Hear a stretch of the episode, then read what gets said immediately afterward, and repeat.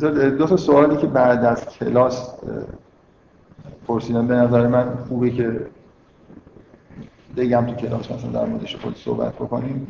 یکیش این بود که چرا به قول سوال کننده گفت چرا اینقدر به این موضوع غریزه جنسی گیر دادید ایده خودش این بود که فقط به یه مثال یه مثال از یه واژه‌ای که مثلا به چیزی اشاره می‌کنه انگار نیست. خب من من جوابی که دادم همینی که الان می‌خوام دوباره تکرار بکنم که یکی اینکه من واقعا مثال بهتر از این نمی‌شناسم. گفتم اگه مثال بهتر دارید بگید. یه مثالی که یه جوری هم واضح باشه که نتیجه معصیت همین که این حالتی که یه شاخه ای از یه درخته توش خیلی بدیهی باشه.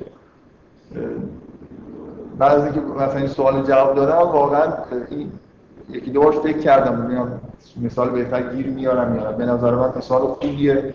یعنی اگه هیچ دلیل خاص دیگه هم نداشت باز ممکن بود همینجور مرتب اینو به عنوان یه واژه خاص بهش اشاره بکنم. ولی علت دومش اینه که خیلی چیز دیگه به اصطلاح مبتلا به. الان قرن 20 قرن غریزه جنسی هستن. همه چیز به شدت به حول هوش مسائل جنسی کشیده شده. قدیما اصلا اینجوری نبوده قبلا. ما الان یه دوران خاصی رو از این نظر داریم میگذرونیم و فکر می‌کنم که هی داره بدتر هم میشه. همون بحثی که می‌کردیم مثلا این موضوع پورنوگرافی که اصولا یه چیزی جدیدیه و خیلی خیلی چیزی وحشتناکی هم هست. بعد روز به روز هم داره بدتر میشه. من یه مقاله خوندم که توش نوشته بود که از وقتی که امکان دسترسی به پورنوگرافی از طریق اینترنت فراهم شده یه جهش خیلی بزرگی در این چیز به وجود اومده. در میزان که درصد آدم ها و میزان استفاده ای که از پورنوگرافی می‌کنن.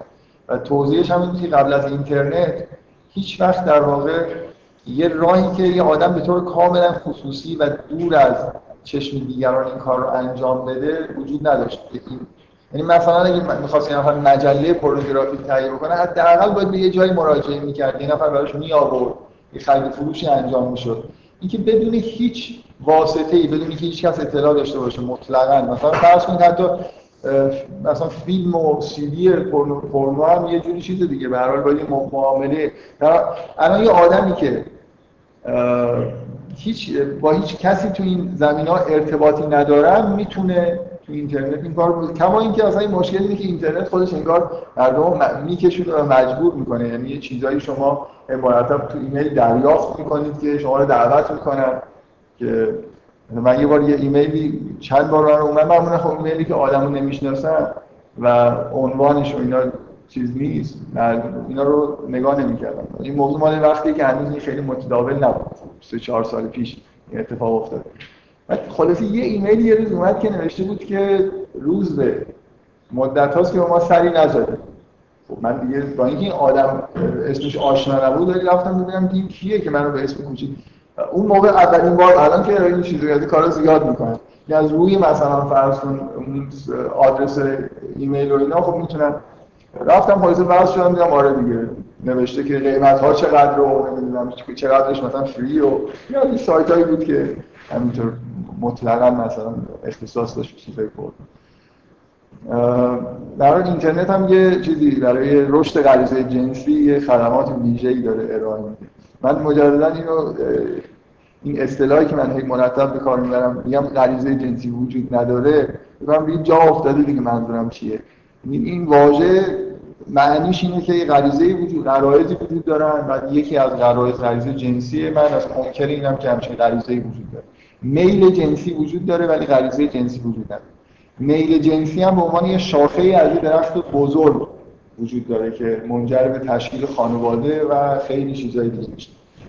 شاخه های دیگه مثلا و کاری که در واقع توی قرن بیستم انجام شده اینه که هی مرتب این میل جنسی خلوص پیدا کرده یعنی بدون یه نوع در واقع احساساتی بدون اینکه هیچ شاخه های دیگه در بین باشن هی در واقع پورنوگرافی واقعا با یکی چند تا از برگ های این شاخه مثلا داره کار می‌کنه تازه برگ هم ممکنه موهومی باشن مثلا واقعا وجود نمیشه دیگه ما کلا هی داریم در این شاخه خاص پیش میریم این اصلا چیز جالبی نیست. بنابراین این مثال مثال خوبیه ولی واقعا من باز تاکید می‌کنم که مثال بهتر از اینم برای این مفهوم چیز ندارم.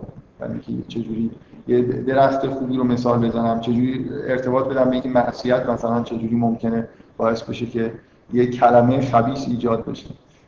میل جنسی غریزه جنسی اینا کلمات خبیثی هم که من دارم استفاده می‌کنم. برای توضیح دادن مفهوم کلمه خبیث. این یه نکته. یه سوال دیگه هم یه نفر در مورد این پرسید که این توضیحی که من دادم که چرا انسان باید جسم داشته باشه به دلیل اینکه مثلا عالم اجسام عالمی که توش ارتباطات برقرار میشه همه می‌تونن مثلا شما می‌تونید یه چیزی بنویسید اطلاعات توش می‌تونه منتقل بشه در حالی که مثلا تو عوالم بالاتر رابطه مستقیم ممکن نشه ایجاد کرد.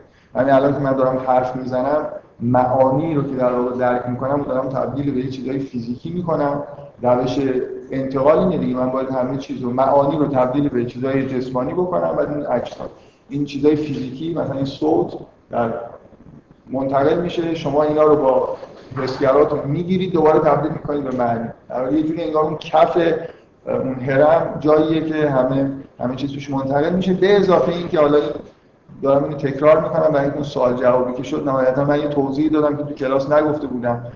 اونم اینه که توی این تقسیم بندی هایی که داشتن من توضیح یه توضیح دیگه هم دفعه قبل دادم. که همه موجوداتی که تو هرم هستن انگار اشراف دارن به این کف هرم همه به عالم اجسام. اگه حتی جسم نداشته باشن انگار مشرف به عالم اجسام هستن. بنابراین می‌بینن اتفاقای اون پایین یعنی فقط مثلا انتقال.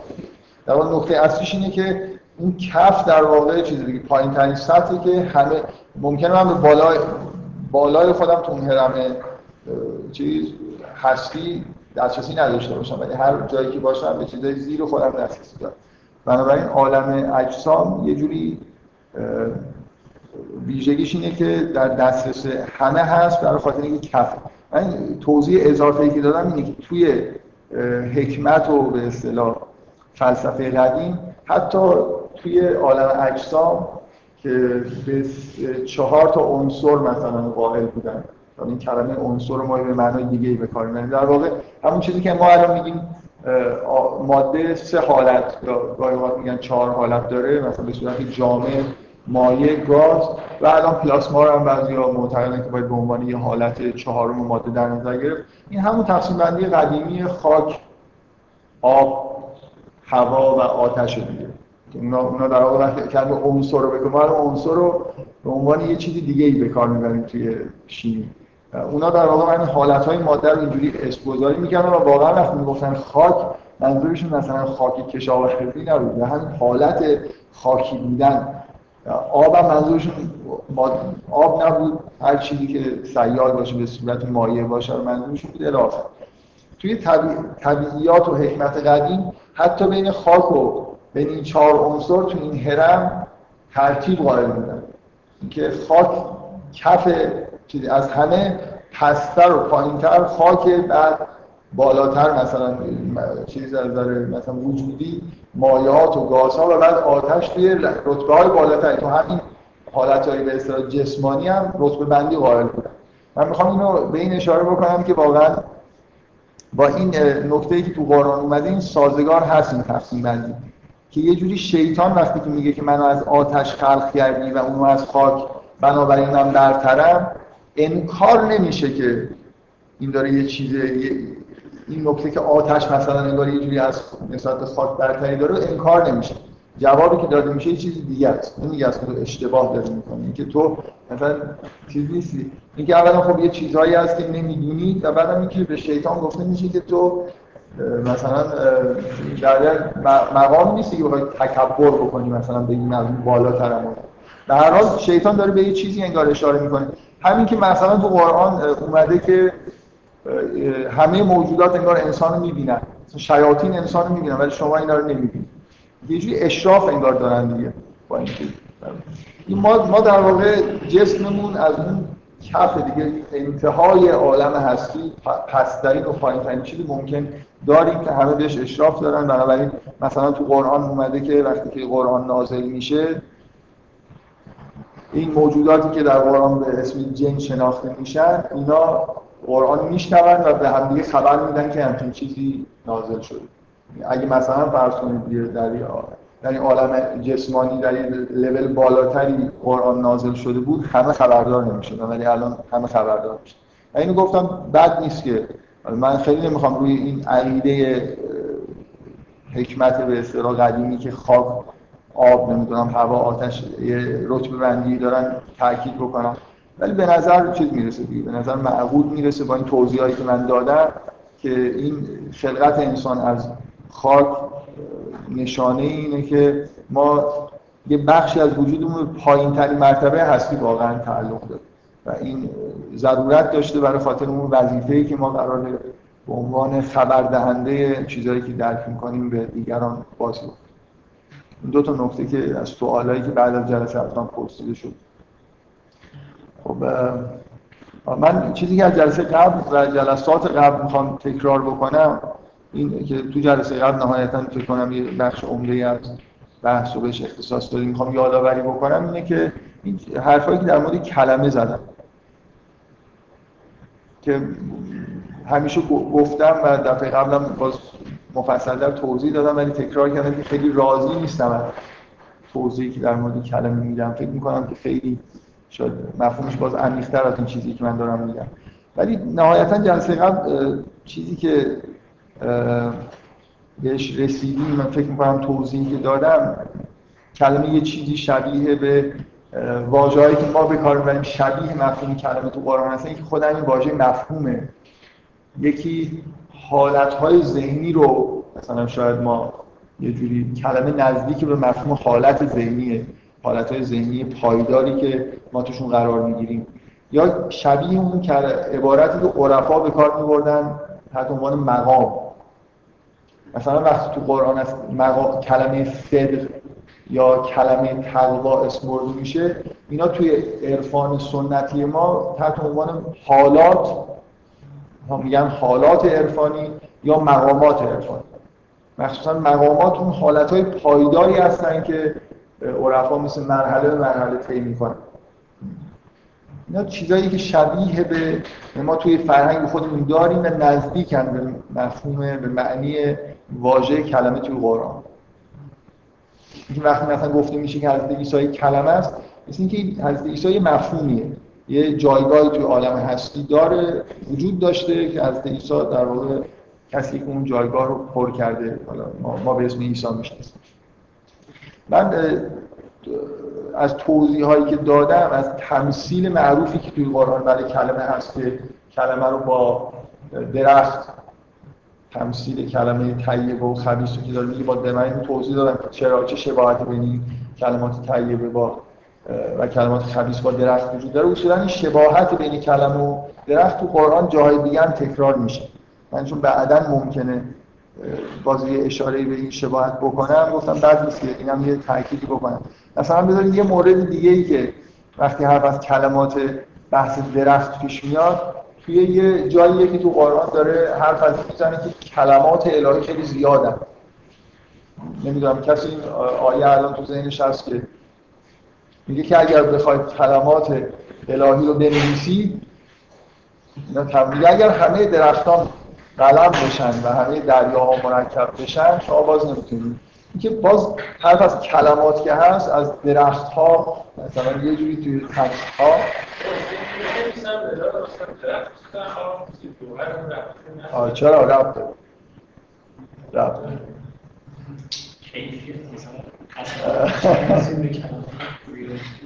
نه ارتباطش اینه که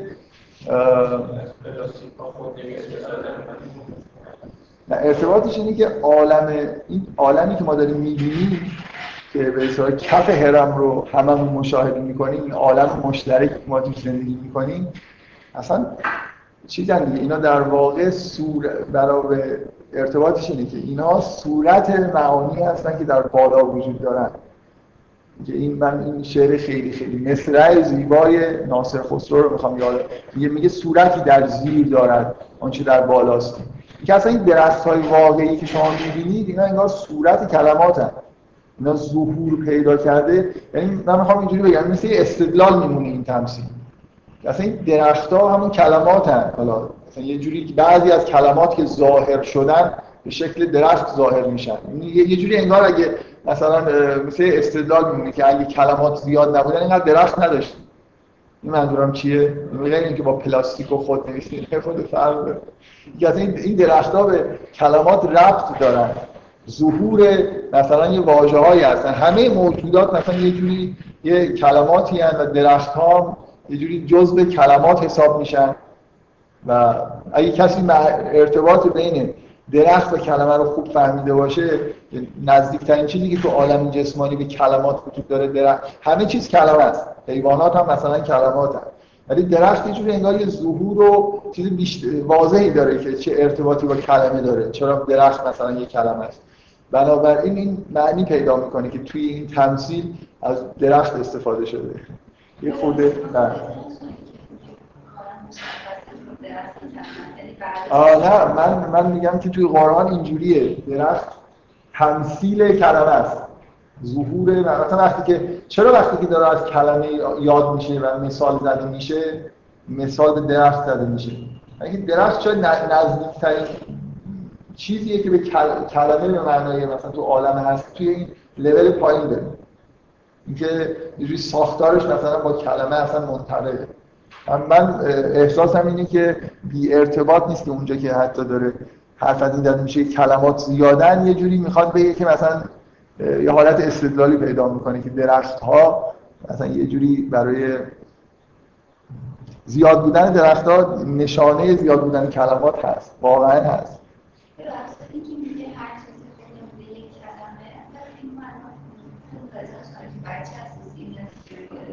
که از اون یه نتیجه که خب از درخت هم یه می‌خوام گایا اساسه که چرا هر چیزی پایین. ها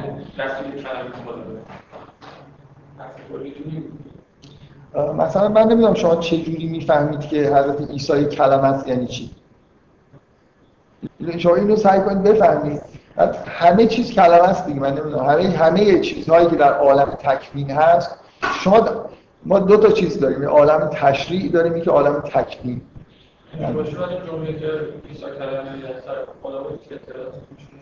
ها؟ یعنی چی اطلاعات توش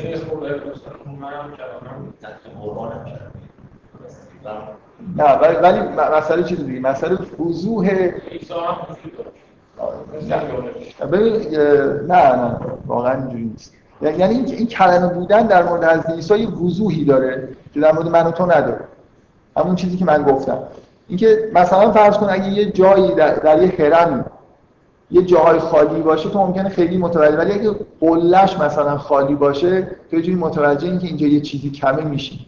که حضرت عیسی یه جایگاه ویژه در بین همه انسان ها داره. یه موجودی که من دفعه قبل سعی کردم توضیح بدم که قبل از ظهور حضرت عیسی آدمایی که آگاه بودن می‌دونستن که همچین انسانی میاد. که همه ما همینجوری هستیم یه جایگاهی به حال در عالم داریم. ولی من فکر نمی کنم مثلا کسی متوجه این که آدم است و به وجود میاد قبلا شده باشه. من می‌خوام این کلمه بودن در حضرت عیسی یه ظهور خاصی داره. که همه موجودات به نظر میاد که خب چیزن دیگه؟ کلمات تکوینی هست ولی اینکه معنیشون چیه؟ حضرت عیسی انگار یه معنی مشخصی داره. این اونیه که میشه در حضرت عیسی رو میشه در یه عبارت خیلی کوچیکی تعریف کرد. من میگم که از عیسی همونیه که طبق تعریف مثلا یه جمله میگم و دقیقا مشخص عیسی رو با این جمله مشخص می‌کنم. ولی ما رو نمیشه. تو سعی کن خودت تعریف کنی. یه کتاب هم بنویسی آخر معلوم میشه که کی هستی از کجا اومده.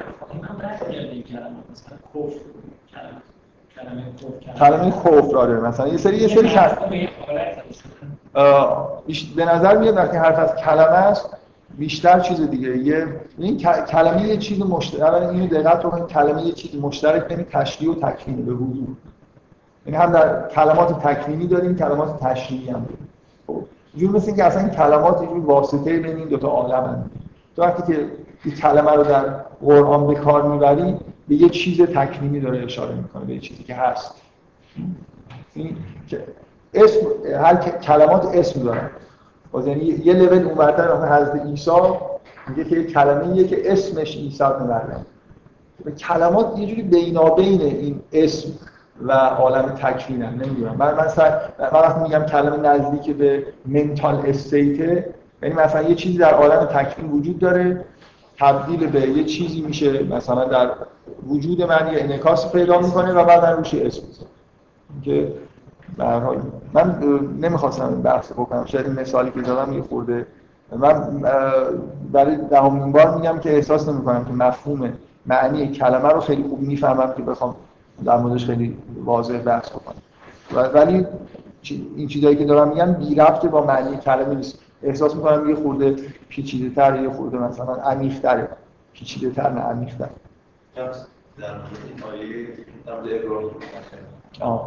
به اونو در جلسه اگه بحث نکردم بعدا یادآوری کنم فکر می‌کنم می‌رسیم در موردش بحث کنم بعد اینکه واژه های خوب واژه های طیب و واژه های کلمات طیب و کلمات خبیث وجود داره. که شما همینجوری معنی بکنید که در وجود ما یه حالت وجود داره که این حالت های پاک و حالت های ناپاک هم وجود داره. مثلا من به عنوان مثالی که به همون مثال غریزه جنسی مربوطه میل جنسیه بدون مثلا همون شاخه خالیش یه کلمه خبیسه در حالی که کل اون درخت یعنی مثلا عاشق شدن همراه یعنی میل جنسی همراه با زیبایی شناسی همراه با تشکیل خانواده و مولد بودن یه انسان اینا یه کلمه پاک. یعنی کسی که این حالت درش مستقر بشه میل جنسی تنهایی نیاد همراه با همین اون حالت ها کل درخت بیاد یه حالت پاک داره و حالت های پاک به سمت خداوند عروج می‌کنن بالا میرن در حالی که حالت های خبیث. میل جنسی شما رو در محضر خداوند نمی‌بره ولی عشق و چیزهایی که به حالت عشق حالت میل به تشکیل خانواده و الی آخر این شما رو به محضر خداوند می‌بره. همه میگن می‌بره دیگه همه اسم مخالف بگید واقعا من فکر همه عرفا در عرفان اسلامی این خیلی چیزه خیلی تثبیت شده است که حتی همین عشق مجازی مقدمه خوبیه برای اینکه انسان به عرفان برسه برای خاطر اینکه نزدیکی به یکی از این کلمات طیبه است که انسانو مثلا یه حالت عروج به آدمیزاد میده دیگه. کسی که عاشق میشه احساس می‌کنه یه انگار وارد یه مرحله بالاتری از هستی شد چیزایی درک می‌کنه که تا حالا نمی‌فهمید بعد من نکته دیگه که از اون آیه تاکید کردم این مفهوم قرار و عدم قراره که کلمات طیب مستقر میشن تو وجود انسان. عشق تو وجود یه نفر مستقر میشه. ممکنه تا آخر عمرش این حالت رو حفظ بکنه. از صبح که پا میشه تا شب حالت رو داره. ولی میل جنسی یه چیزی که میاد و میره. شما نمی‌تونه یه انسان نمی‌تونه در تمام مثلا طول روز چیز داشته باشه میل جنسی داشته باشه مثلا یه چیزیه که شما باید مثلا با آگاهی خودتون کنترل بکنید که این باقی بمونه. این چیزی نیست که در انگار در وجود شما مستقر شده. هی باید مثلا محرک هایی وجود داشته باشه تا این کلمه خبیث رو سر جای خودش نگه داره.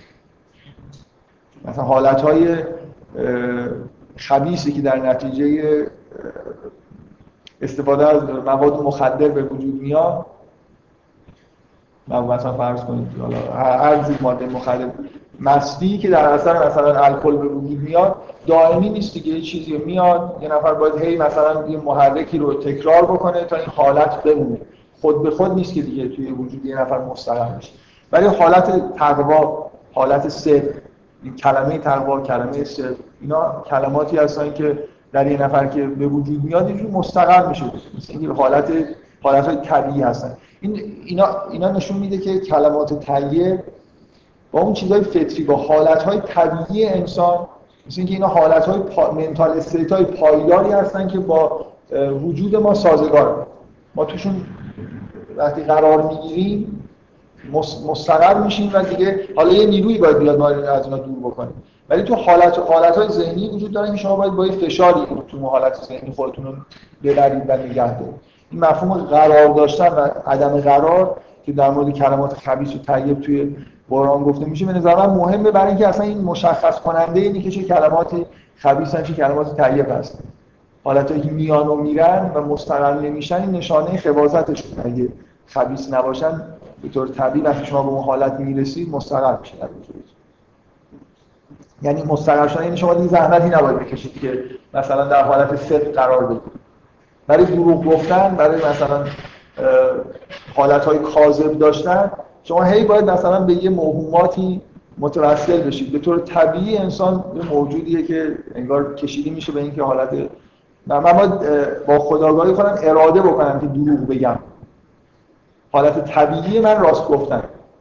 واضح نیستیم ما مثلا توی ما انسان به طور طبیعی راست میگه مگر اینکه به دلیلی بخواد دروغ بگه دیگه. به خودش مثلا. بعضیا برعکس شاید. مثلا به طور طبیعی دروغ میگم مگر اینکه به دلیل خاصی یه روزی یه چیزی راستش بگه ولی واقعا اینجوری من فکر می‌کنم تمرین هم یه نفر بکنه نمی‌تونه حالت طبیعی خودش رو کسب بکنه. به طور طبیعی انسان وقتی ازش سوالی می‌کنه اینجوری داره میگه راست میگه مگر اینکه با خداگاهی خودش. من این بلای سر خودش میاد که اینجا مثلا من راستش نگم دروغ. خب اینا این بحث جلسه قبل من موضوع کلمه رو هی من معمولا وقتی یه چیزی رو خوب توضیح نمیدم راضی نیستم هی تکرار می‌کنم که لااقل با تکرارش شما یه چیزی فهمید. بیشتر از من من این جلسه قصد داشتم و هنوزم دارم و اینکه برگردم یه چیزی رو که در واقع سه جلسه قبل بهش رسیدیم من گفتم که می‌خوام بگم و بعد گفتم خب حالا می‌ذارم برای جلسه بعد دو جلسه بعدش این موضوع نگفتم. گفتم که می‌خوام یه طرح کلی از اینکه عرفان اسلامی چیه بگم. آخر جلسه بهش رسیدیم تو وقت نبود دیگه ازش رد شد. یه دلیلی داشت که تو دو جلسه قبلم اینو در موردش بحث نکردم حالا دلیلش هم شاید گفتم. ولی الان می‌خوام برگردم در واقع یه چیزایی که آخر سه جلسه قبل گفتم و یه خورده یادآوری بکنم و برگردیم به اینکه من احساسم یه خورده دور شدیم از داستان دیگه. سه جلسه قبل چیزایی در مورد داستان گفتم بعد به اینجا رسیدیم و دو جلسه هست که خیلی دیگه ارجایی به داستان من نمیدم و فکر می‌کنم که حالا دلیلش هم شاید روشن بشه که چرا اینجوری شد. بذارید اون چیزی که آخرین چیزی که از داستان گفتیم و به این بحثا کشیده شدیم این بود که موضوع حبوط از یعنی اخراج انسان از بهشت به دلیل توجه به جسم بود. سعی کردم بگم که داستانی رو داره میگه سعی کردم که توجیه بکنم که چرا اینجوریه. چرا توجه کردن به عالم اجسام باعث حبوط شد؟ که انسان رو به این دلیل اخراج کردن.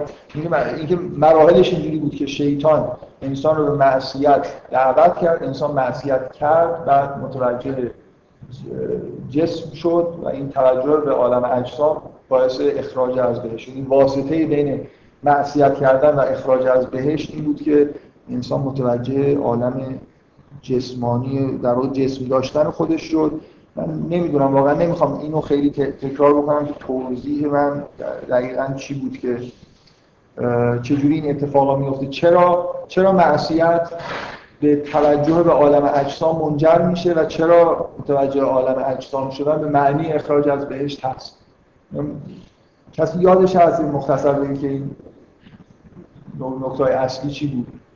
چطور معص... چرا معصیت باعث توجه به عالم جسمانی میشه؟ شد و چرا توجه به عالم جسمانی اینجوری معادل با اخراج شدن از بهشت بود؟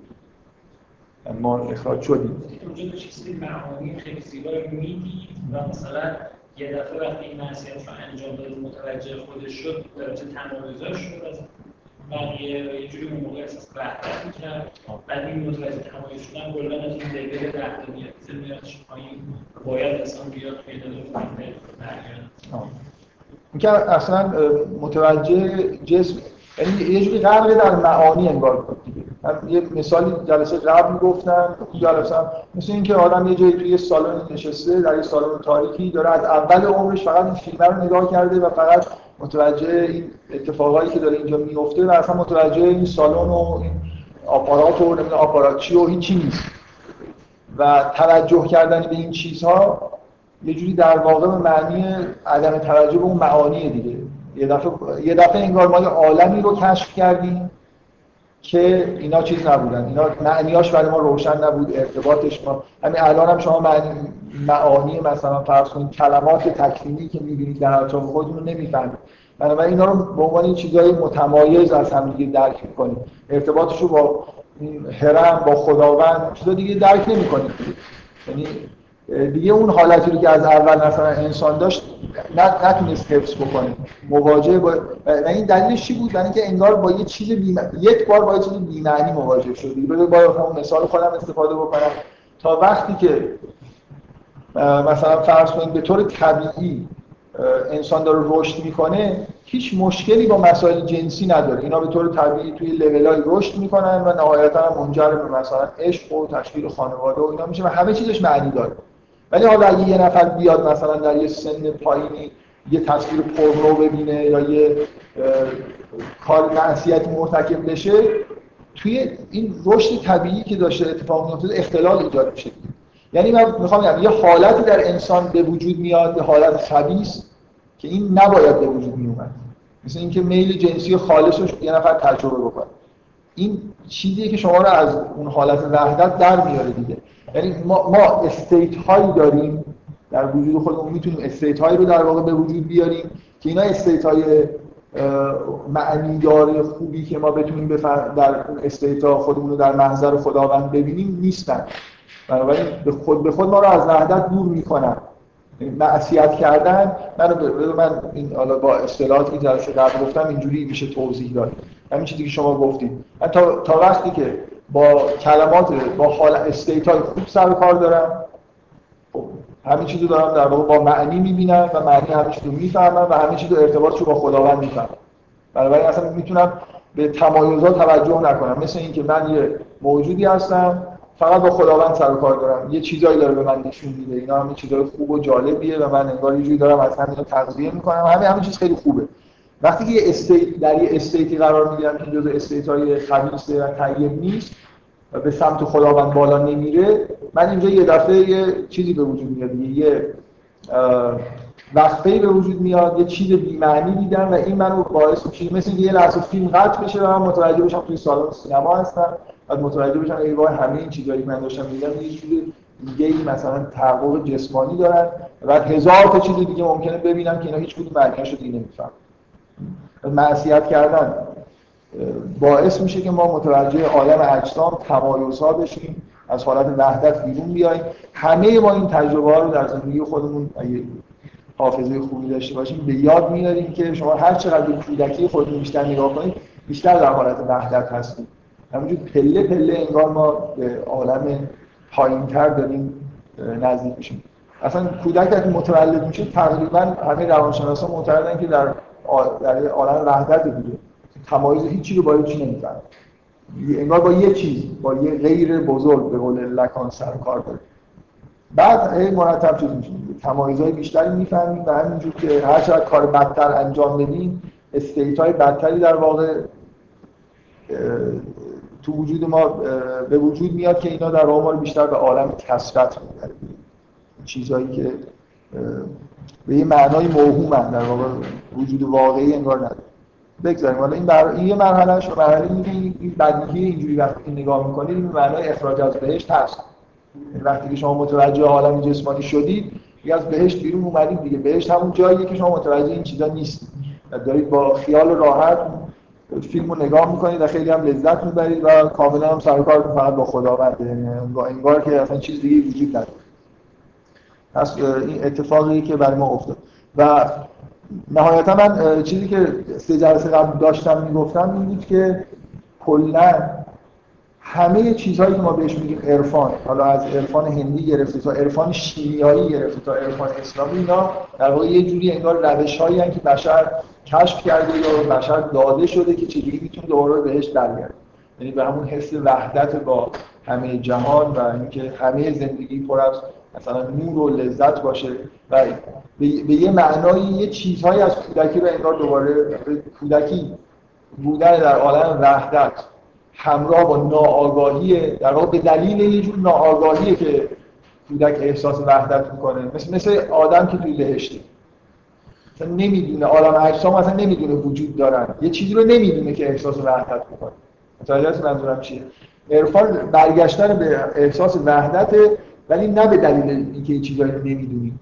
به دلیل اینکه تحلیلشون رو یاد گرفتیم به دلیل اینکه در واقع حالا همه چیز رو می‌دونیم ولی با وجود اینکه همه اجسام وجود دارن همه چیز رو فهمیدیم ولی باز می‌تونیم بفهمیم که چرا دنیا رو میشه اونجوری که قبلا نگاه می‌کردیم نگاه کنیم. در واقع یه جور رسیدن به عالم وحدت همراه با آگاهی نه با ناآگاهی. خب. من تو اون جلسه آخرش در مورد عرفان شیمیایی و عرفان نمی‌دونم هندی و اینا یه توضیحات خیلی خیلی مقدماتی دادم و اصلا نمی‌خوام وارد این بحثا بشم. الان مثلا عرفان هندی خیلی مده زن و یوگا اینا به اصطلاح انواع عرفان شرقی توی جهان غرب هم خیلی مده دیگه مد به معنایی که لباس مد میشه اینجا چیزای فرهنگی هم مد میشه. مثلا طبیعی هم هست که برای یه در مجموع مثبت دیگه. گرایش پیدا کردن به این چیزا نشان دهنده یه جوری خسته شدن از این حالتی که غربی بهش رسیدن در واقع توش هست. منتها خیلی دلایل واضحی داره که چرا عرفانای دینی مد نمیشن ولی این شیمیایی و هندی مد میشن. یه تفاوت‌هایی وجود داره که اونا در واقع یه جور سهل و تر حالا من خیلی نمی‌خوام وارد بحث در مورد اون جور چیزایی که عرفان شیمیایی که اصلا یه چیز دیگه یه حالت شوخی داره ولی واقعا این واژه به کار میره کمیکال مسلیزم میگن عرفان شیمیایی. در مثلا با استفاده کردن از مواد شیمیایی یه جوری حالتهای عرفانی رو تجربه می‌کنه. و می‌کنن یعنی واقعا اینجوری نیست که هیچ چیز باشه. یعنی اون حالتهای شبیه به احساس وحدت رو تجربه می‌کنه در اثر مصرف کردن این مواد توهمزا در حال گزارش های وجود داره از آدمایی که این قرص ها رو مصرف کردن این مواد شیمیایی رو مصرف کردن. و توی گزارش ها چیزهای شبیه مثلا چیزهایی که در گزارش های عرفای مثلا هند و اسلام اینا هست چیزهای شبیه اون وجود داره. حالا اینکه چقدر مثلا واقعا نزدیکه. و هر حال یه جوری حس وحدت عدم تمایز چیزی رو حس می‌کنم. من اون جلسه این بحثا رو کردم به دلیل اینکه سعی کردم خیلی شبیه به بحث های علمی بگم که در واقع یه چقدر این بحث لازمه که یادآوری بکنم. یه مورد که سوال کردم که خب یه نفر از خوب جواب کرد بذار من یه خیلی مختصر یادآوری بکنم تو اون جلسه بحث این بود که ما واقعا ساکن عالم اجسام نیستیم. سعی کردم اینو بگم در واقع یه جوری تقریبا این توهمه من خودم رو در عالم اجسام می‌بینم. واقعیت اینه که من ارتباطم با عالم اجسام توسط یه سری به اصطلاح سنسور هاست. با مثلا پنج تا حس. من از عالم اجسام یه سری سیگنال دریافت می‌کنم. نکته ای که اون جلسه من سعی کردم توضیح بدم اینه که این سیگنال ها رو به طور, به طور خواب مصرف نمی‌کنیم. اینا رو اولا یه دور پردازش می‌کنیم مثلا چیزی که می‌بینیم تبدیل می‌کنیم به یه پترن مسطح و تبدیل می‌کنیم به پترن سبودی که تمایز و اجسام توش تا زیادی مشخصه بعد با استفاده از زبانی که مثلا بلد اینا رو یه بار دیگه انگار تفسیر می‌کنیم. یعنی وقتی چیزی رو چه چیزی رو داریم می‌بینیم اینو تبدیل به سری معانی می‌کنیم به سری با استفاده از واژه با استفاده از زبان باز پردازشش می‌کنیم. چند مرحله پردازش انجام میدیم تا یه چیزی رو جای تصویر ساده رو بفهمیم. بنابراین انگار که ما خیلی دورتر ایستادیم از عالم اجسام. ارتباطمون با عالم اجسام خیلی غیر مستقیم یعنی چند لول یه چیزی باید پردازش بشه تبدیل به معنا بشه تا من احساسش کنم. یعنی من در, در واقع اینجوری یه توضیح خیلی سادهش اینه که من همه چیز رو تبدیل به بدیهی توضیح بدم. من هر چیزی رو که می‌بینم هر چیزی رو که درک می‌کنم تبدیل به mental state می‌کنم. mental state خودم رو درک می‌کنم. واضحه دیگه. من, من در mental state های خودم دارم زندگی می‌کنم نه در عالم اجسام. همه ما تو mental state این تا یه چیزی یه مجموعه چیزایی که می‌بینم و میشنوم تبدیل به mental state نشه من چیزی درک نمی‌کنم و این احساس که من تو عالم اجسام دارم زندگی می‌کنم به یه معنای درست نیست. برای اینکه من یه خورده انگار توی جای بالاتری دارم زندگی می‌کنم. تو عالم معانی دارم زندگی می‌کنم. به قول هایدگر ما در زبان داریم زندگی نه در جهان. این دقیقا توی فلسفه قرن بیستم خیلی چیزه. خیلی خیلی ها هستن. هم هایدگر هم ویتگنشتاین هم کاملا فلسفهش نبناشه ما تو زبان داریم زندگی می‌کنیم نه در جهان. این اصطلاح نمی‌دونم به این سراحت به کار برده باشه. ولی کاملا مبنای فلسفه ویتگنشتاین اینه که ما همه چیزو فقط با استفاده از زبان داریم درک کنیم من این توضیح رو دادم برای خاطر اینکه اینو متوجه این نکته بشید که در واقع اون در مجموعی حرفایی که زدم یه چیزی که در واقع به وجود معنی که میده اینه که انگار مشکل اینه که ما یه سری سیگنال هایی رو دریافت می‌کنیم و معنیشو نمی‌فهمیم.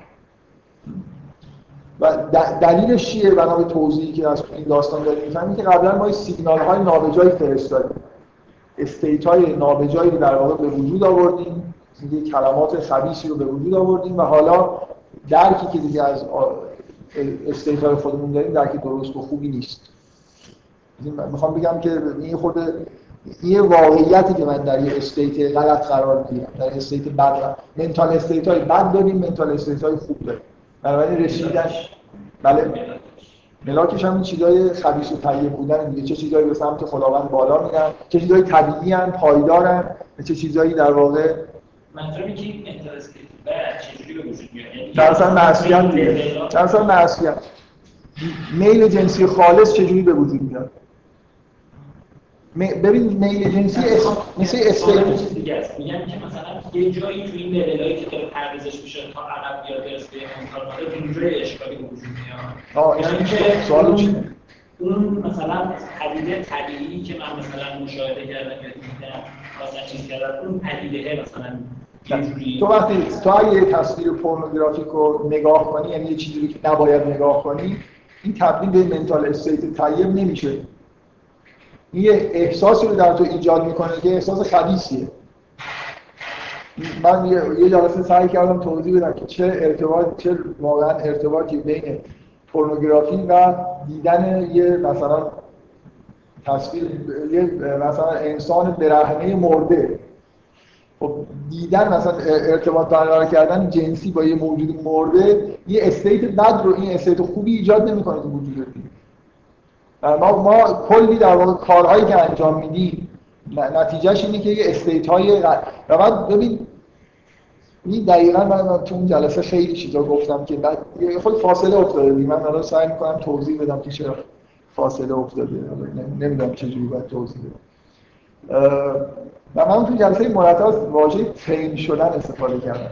این mental state هایی که brain state ها ربط دارن نگاه این هم من دارم به خود توضیحات علمی میدم. چجوری این state ها به وجود میان توی مغز؟ مغز مثل یه شبکه neural network که در اثر تجربیاتی که ما انجام میدیم train میشه. بنابراین یه بخش از مغز شما آمادگی یعنی ببین تو منتال استیتی رو که تجربه می‌کنی حتی اگه خبیث باشه اثری روی مغز تو انگار یه بخشی از مغز اشتباهی اینجوری ترین شد. بعدا حتی ممکنه در اصل یه آدمی که غریزه جنسی از چه واژه این واژه رو از بین برده حالا نمی‌تونم از چی بگم. این غریزه مثلا خانوادهش در توسط استفاده کردن از پورنوگرافی دچار اختلال شده یعنی یه بخشی از استیت های مغزش اصلا غلط غلط در واقع ترین شدن. خب؟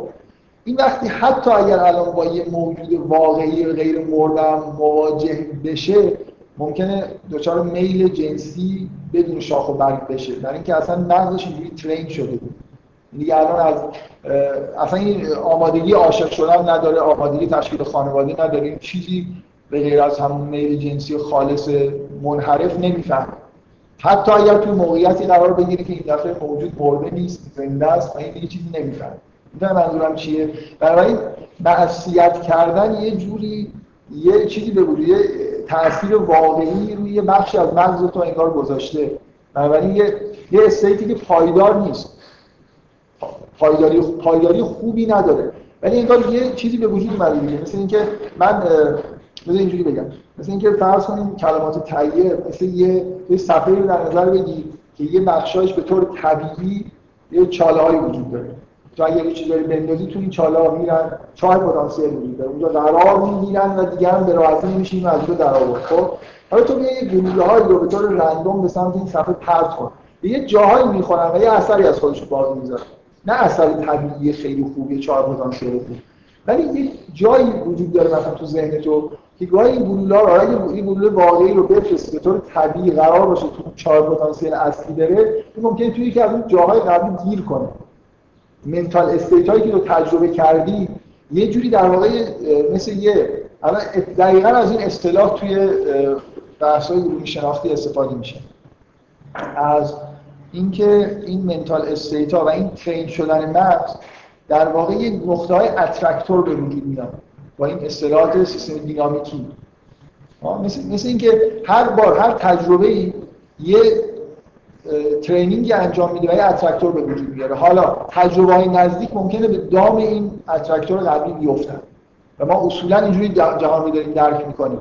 این مثل اینکه با یه سیستم دینامیکی با یه سری attractor داریم وقتی یه چیزی رو تجربه می‌کنیم اینو با با قرار گرفتن تو یکی از mental state که قبلا توش قرار گرفتیم. باید خیلی مثلا تجربه جدید باشه که یه جای جدیدی train بشه. هر چی سن بالاتر میره اصلا این train شدن سختتر میشه دیگه. یعنی neural network هایی که توی مغز وجود دارن واقعا حالت های ثابت بیشتری رو بله؟ چون ناپایدارن برای اینکه اینا اون حالت های طبیعی از قبل تعبیه شده نیستن دیگه.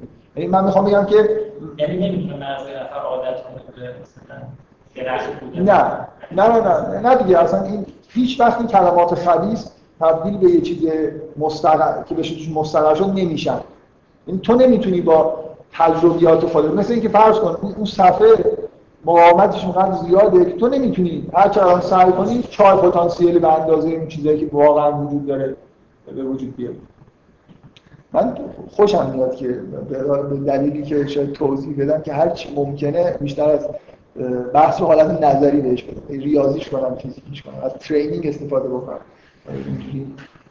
احساس راحتی بیشتر می‌کنم. خب من توضیح هم در مورد تمام اون عرفان شیمیایی حداقل نکته اصلیش انگار اینه. تو یه لحظه با استفاده از این مواد شیمیایی ارتباط حسای آدم وقتی مواد شیمیایی مصرف میشن این حسای پنجگانه انگار مختل میشن. یه جوری انگار این ارتباط با این عالم اجسام ضعیف میشه. بعد متوجه سیگنال هایی میشی که وجود دارن ولی به طور طبیعی متوجهشون نیست. همین الان همه ما به غیر از سیگنال هایی که از عالم خارج داریم دریافت می‌کنیم سیگنال های دیگه هم داریم دریافت می‌کنیم که و اصولا عرفان یه تعبیرش اینه. یه جوری انگار ترین شدن برای درک کردن همه اون سیگنال های دیگه ای که دریافت می‌کنیم و معنیشون رو نمی‌فهمیم و بهشون توجه هم نداریم. چرا بهشون توجه نداریم؟ خب از دست به این سیگنال های عالم اجسام توجه داریم. من تو همون جلسه سوال کردم همین آقای جواب داد.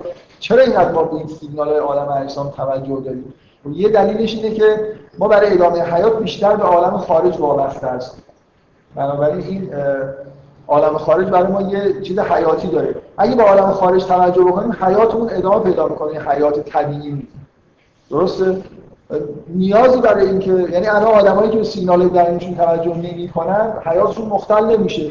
ولی اگه به سیگنال خارجی توجه نکنید چه عارف باشید چه نباشید حیاتتون احتمالا مختل میشه سیگنال خارجی داخلی نبود. اصولا اولا که اون که به عرفان وابسته کنید به سیگنال داخلی که بکنم خودتون می‌خوایم بگیم به چیز هندی مربوط میشه. من من می‌خوام بگم که تو تو عرفان اسلامی اینجوری نیست که ما قرار باشه که سیگنال های خارجی رو نگیریم. سیگنال های یه سری سیگنال هندی هم مربوط نمیشه بیشتر به شیمیاییش مربوط یه سری خارجی و داخلی هستن که ما لازم نداریم. یا سری داخلی یا سری آره. من میگم استقرار در یعنی توجه کامل سیگنال های خارجی کافیه برای ادامه حیات. یه نکته است نکته خیلی اساسی اینه. ما ما اولین لذت هایی که به طور طبیعی در زندگیمون تجربه می‌کنیم توسط سیگنال های جسمانی.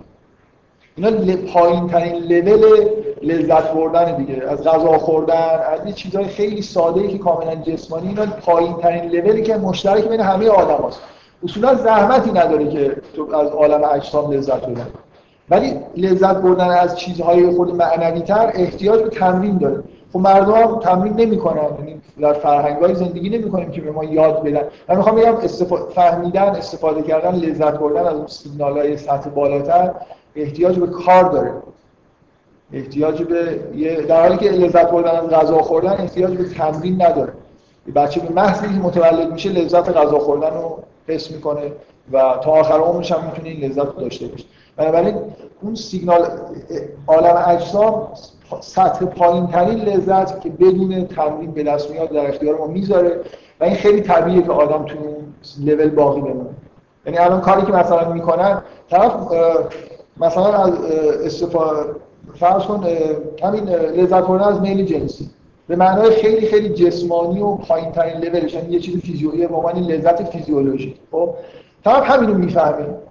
بعد می‌خواد بعضی مدت خسته میشه می‌خواد لذت بیشتر بره روش کار رو عوض می‌کنه. میره مثلا پورنوگرافی رو ابداع می‌کنه. یعنی اینجوری نیست که احساس بکنه که باید این میل رو مثلا یه جوری یه چیزایی بهش اضافه بکنه معنایی براش پیدا بکنه تا لذت ببره. هر چی که میگذره همه همه ویژگی لذت جسمانی اینه که بعضی مدتی اثرشون از دست کنه تو نمی‌تونی یه عمری مثلا فرض کن با میل جنسی و فیزیولوژیکش. بعد انواع انحراف‌های جنسی رو تجربه می‌کنن. یعنی یه جوری تنوع ایجاد می‌کنن که باز تو همون لول فیزیولوژیک بمونن و باز احساس کنن که دارن لذت می‌برن. آخرش هم حالا نمی‌دونم میرن سراغ یه لذت های جسمانی دیگه اونو جانشینی می‌کنن. این لذت های جسمانی سهل الوصول ولی عمیق نیستن پایدار نیستن زود در واقع خسته کننده میشن به جایی هم نمی‌رسن در حالی ما اینکه چون از اینا شروع می‌کنیم طبیعی که این تو گیر بیافتیم دیگه. تو باید یه راهی رو طی بکنی برای اینکه لذت های سطح بالاتر ببری. کیه که حالا بیاد راه طی بکنه همینجا هست دیگه. دقیقا موضوعی که ادامه حیات داریم میدیم ضرورت نداره راهی طی بکنیم. و فرهنگ هم به ما اجبار نمی‌کنه که برای اینکه لذت ببری از زندگی باید مثلا به مراحل عرفانی برسی. شنیدی؟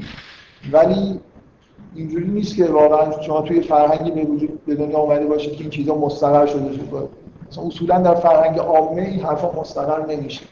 که اکثریت اینجوری راه نمی‌کنن و بنابراین فرهنگ عمومی نمیشه. همیشه حتی اگر ببینید عرفان حتی اگر تبدیل به سنت یه جامعه بشه تبدیل میشه یه چیزی مثل صوفیگری. یعنی باز خودش سنت بیمزه بیمعنی میشه.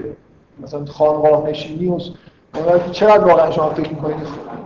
نهزت خانقاه نشینی و صوفیگری واقعا عرفانه.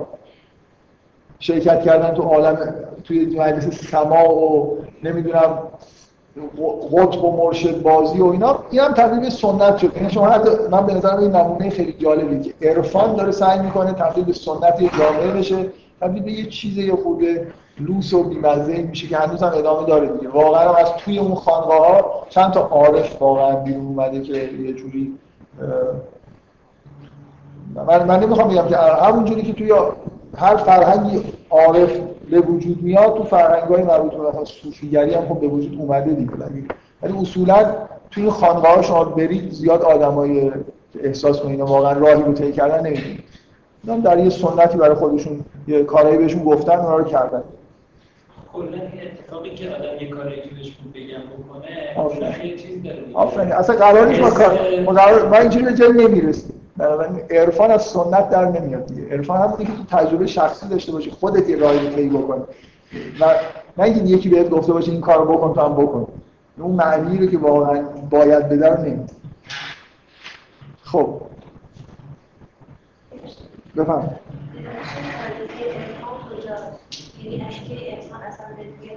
از اون موقعی که از بهشت ما انداخت اول کسی که تجربه یه لول بالاتر چطوری نیاز بهش احساس کرده؟ کسی توی شما گفتی که اون لذت ها رو از پایینترین لولش تجربه کرد.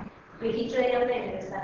کام ببینم کسی که به لول بالاتر نرسه از کجا میره؟ کجا می‌خواد برسه که بره دنبال برای اینکه اون واقعیت اینه که اون چاهای پتانسیل واقعا وجود داره. این, این کلمات طیب وجود داره. در جسم شما. هست شما مثلا بذارید این مثل سوال از این میمونه که من که نمردم ولی چجوری می‌فهمم که مردن یعنی چی؟ چجوری, چجوری می‌فهمم؟ ولی همه ما یه چیزی از مردن خلاصه می‌فهمیم با اینکه نمردیم. این اتفاقایی که در آینده هم قرار برای ما بیفته ما انگار در ناخودآگاه خودمون ازش مطلعیم. اینجوری نیست که ما یه ما, ما می‌دونیم که باید بزرگ بشیم مثلا. هر بچه‌ای حس این که باید رشد بکنه و در آینده اتفاقی براش میفته رو داره. مثلا فرض کنید که بچه میل جنسی نداره. ولی شما نمی‌تونید بگید در وجودش تعبیه نشده. این منظورم چیه؟ یعنی آمادگی رسیدن به یه حالتهایی رو داریم ما, ما یه موجوداتی هستیم که یه چیزی به اسم فطرت وجود داره. این فطرت واقعا وجود داره. یعنی این نحوه خاصی از خلقت داریم. شما در مغز شما یه حالتهای به اصطلاح اترکتورهای مهمی که باید بهش برسید و توش می‌تونید مستقر بشید هست. آمادگیش الان در مغز شما هست. اینکه من تجربه نکردم معنیش این نیست که هیچی نمی‌فهمم.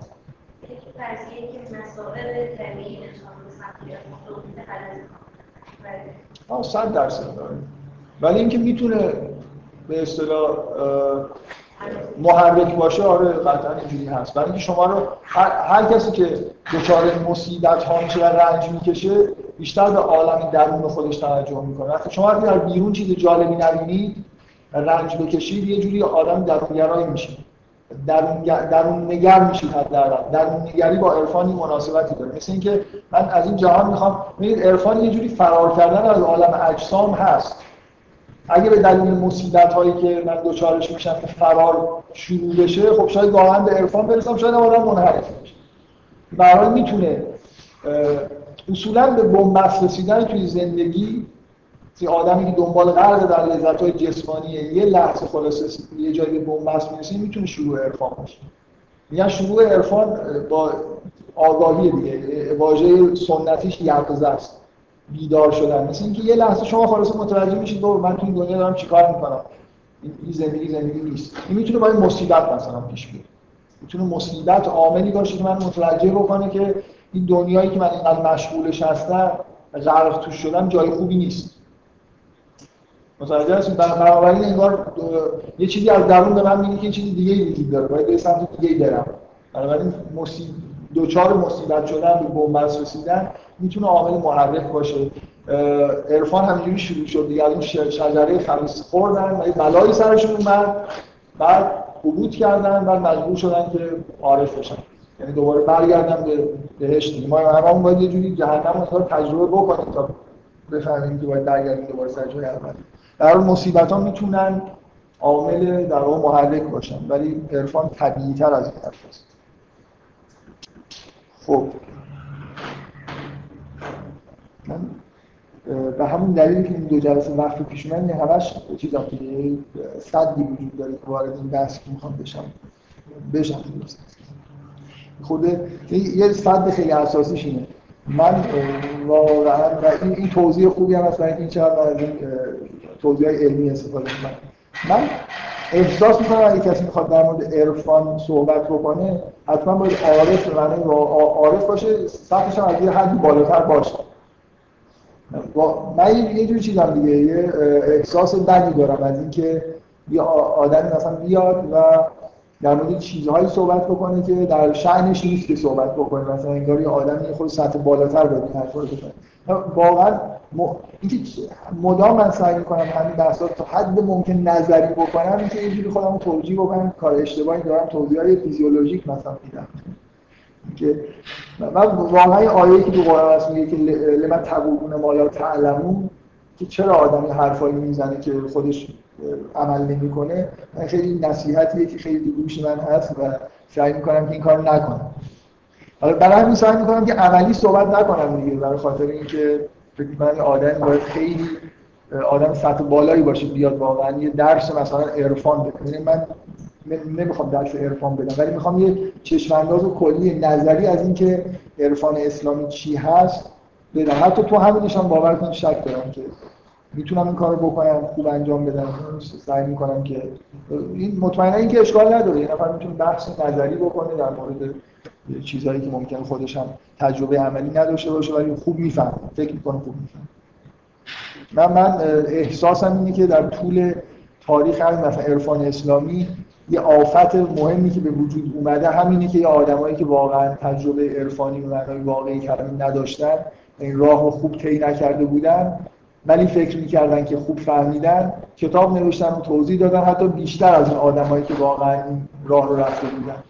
و خب خیلی عرفان یه جاذبه ای داره که به هر حال خیلی آدما میان بعد اون کتاب می‌خونن و گرفتار میشن دیگه. گرفتار توضیحاتی میشن که توضیحات درستی نیست. و همش دو جلسه است به دلایلی چیزا. همون جلسه هم که به جایی رسیدیم این بحث مون برای جلسه بعد کلی خوشحال شدم. فکر روز خوشحالی هم کردم. که این برای جلسه بعد و که هنوزه دارم سعی می‌کنم که عقب بندازم. شد امید... حالا امیدوارم چیز نباشه که خیلی توضیحات بدی ندارم. من تو هی این تکرار می‌کنم و احساس رضایت هم نمی کنم ولی همش به عنوان یه نمونه از آدمایی که خیلی هم شهرت داره و خیلی هم کتاب نوشته خیلی هم کتابش مهمه. ولی من واقعا احساسم اینه که عارفی نیست عطار اسم می‌برم. من هیچ چیزی از ممکن ایراد از من باشه یا من به اندازه کافی عطار نخوندم. ولی توی این مقداری که خوندم و دیدم هیچ نشانه از اینکه این آدم راهی رو کرده باشه ندیدم. بلکه نشانه هایی می‌بینم که معنیش اینه که این راهی رو طی نکرد. ولی خیلی آدم باهوشی بوده خیلی آدم با استعدادی بوده و خیلی مثلا خوب شعر می‌گفته خیلی خوب توصیف ولی نه تذکرات اولیاش. تذکرات اولیاش اصلا به نظر من کتابی که می‌تونه کاملا یه آدم گرفتار چیز کنه اوهامی بکنه در مورد عرفان. من من آدمایی رو دیدم که گرفتار این اوهام شدن.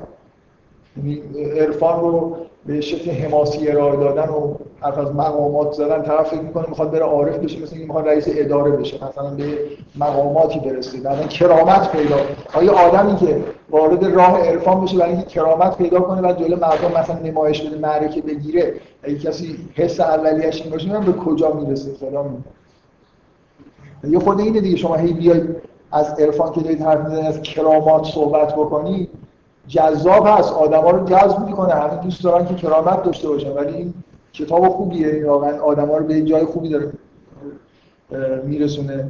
یا مثلا منطق و تیرش هم ماجرای سیمور با سیمور تو به نظر من یه چیز دیگه یه توضیح انحرافی از مسئله وحدت وجوده. شاید من نمی‌فهمم. با حتی دشمنی ندارم. ولی هی هر وقت یه حرفی می‌زنم در مورد سنت عرفانی ما اولین کسی که ازش اسم می‌برم همیشه حتی بذار من یه نشانه هایی هم بگم که معلوم این آدم راهی رو به نظر من اینجور حرف زدن حرف آدمی که راهی رو طی نکرد.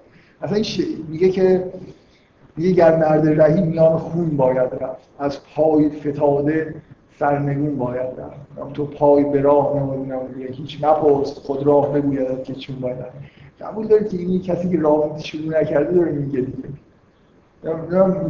این حسی انگار داره به خودش نهیب می‌زنه. به آدمی که تنبلی کرده تنبلی کرده هنوز راه نرفته و بعد داره هی به خودش توسط این شعر داره نهیب می‌زنه که این راه برو. مثلا آدمی که آدمایی که رفتن از این حرفا باور کن نمیدن این هنوز این ور جاده است.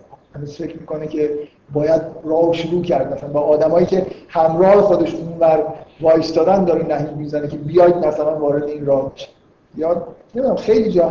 هر چی از عطار می‌بینم بیشتر برای من این معنی رو میده که این میان خون باید رفت من یه بار فکر کنم توضیح دادم که آدمایی که میرن همش حرف از شادی و لذت و که همه چیز خوبه دیگه. اصولا دو یه شعر بخونم از علامه طباطبایی که نشانه اینه که این آدمی راه رفته. به نظر من آدمایی که راه رفتن اینجوری می‌بینن راه. میگه که میگه من به سرچشمه خورشید من خود بردم راه. ذره بودم و مهر تو مرا بالا برد. من خسی بی سر و پایم که به سیل افتادم. او که می‌رفت مرا هم به دل دریا بود اصلا احساس نمی‌کنه کاری کرده. احساس می‌کنه بود اصلا یه چیزی اومد اینو برد. اولا داره ادعا می‌کنه که بسه. این از طرف خورشید داره این حرفو می‌زنه. به سرچشمه خورشید رسیده راه رفته و احساسش هم میگه کاری نکرده. نه خونی هست نه نمی‌دونم جنایتی هست نه نمی‌دونم قتل نفسی هست. اینایی که همش حرف از این می‌زنن که ما نفس رو باید کش نمی‌دونم فلان. که اینو معمولا این آدمایی که نفسشون نکشتن. بعد یه تمثیلی که در قرآن هست که تمثیل مربوط به این موضوع قتل نفس و ایناست میگه از ابراهیم خواسته میشه که اسماعیل بکشه و بعد وقتی که اسماعیل ابراهیم قبول می‌کنه و اسماعیل قبول می‌کنه که این کار انجام بدن و میشه که ما همینو ازت خواستیم. اینو در رویا دیده بود که ته داره سر فرزند خودش می‌بره. تا همون جایی که تو خواب دیده بود و رفت و بعد گفتن خب ما هم تا همینجا ازت خواست اینکه قبول بکنی که باید مثلا عزیزترین کسی رو بکشی. نه اینکه آره قرار خون را بیفت و راه پرخونی باشه و اینا به هر یکی از نشانه هایی که عطار این راه رو نرفته اینه که میگن که تا 40 50 سالگی عطار بوده. بعد یه نفر اومده و یه اتفاقی براش افتاده. درویش اومد و گفته که گفته عطار گفته که نگاش کرده یه مدتی فکر کنم داستان اینجوریه. میگن من در دکونش عطار مدتی زل زد و به این عطار که توی دکان عطاری خودش داشت با مشتری ها مثلا می‌رسید و مغازه رو مرتب می‌کرد مشغول به دکان خودش بود و خیلی دوست داشت مغازه‌شو هی نگاه کرده و بعد مدتی برگشته بهش گفته تو اینجا چی می‌خوای؟ چرا زل زدی من نگاه می‌کنی؟ مثلا من دارم نگاه می‌کنم تعجب می‌کنم که تو که اینقدر مثلا غرق تو این دنیا هست اینجا دوست داری این دنیا رو چجوری می‌خوای بمیری؟ از این دنیا بیاری و کمی رو بری. خب این هم مثلا با عصبانیت گفتی که تو خودت می‌خوای چجوری من خیلی راحت من دیگه رفته اون بر مثلا دراز کشید و بعضی مدن عطاری نگاه کردی پا نمیشم این مرده. و همین راحتی من هر وقت بخوام مثلا تو این دنیا برم میرم مثلا دل بستگی نداشتم ندارم و می‌تونم برم. بهش عملا نشون بده میگن عطا خیلی متحول شده رفته دنبال عرفان. این نورال نتورکاش خیلی ترین شده بودن نه دو نتونست خیلی عوض کنه. من به نظر من آدمی که 40 50 سالگی تازه وارد راه عرفان شده تجربه های قبلیش عطاری بوده خب این این زن رو قبول داری گمان رو به وجود میاره که این خیلی جای بالایی نتونه برسه. و اشعارش و کتاباش هم به نظر من نکته مثبتی توش نیست. بفرمایید. مولوی کیه؟ مولوی میگه که عطار روح بود و سنایی دو عطار آره عطار روح بود و سنایی دو چشم بود ما در پی سنایی عطار می‌کنه. هفت شعر خب دیگه حالا مولوی اینجوری فکر کرد. آخر بله.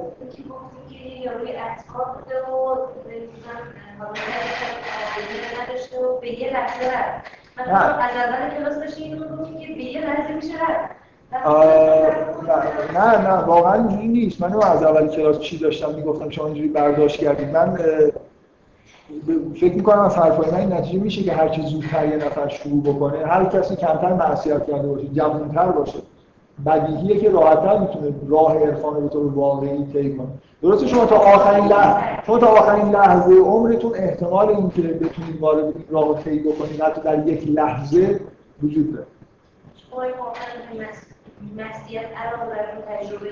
بذار اول اینو بحث تموم بکنم. چون قبول من حرفم اینه که احتمالش هر چی که سن بالاتر بره احتمال طی کردن راه به جاهای بالا رسیدن سخت‌تر میشه.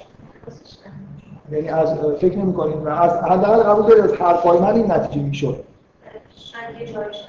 نه همه جاش مثلا اینجور ترین کرد من توضیح علمی اینه که مثل این عرفان مثل ترین کردن چیز مغز حالا این معنایی که مدرنی که میگیم و واضحه که از نظر فیزیولوژیک هر چی سن تر باشیم ترینینگ راحتتر و بهتر انجام میشه.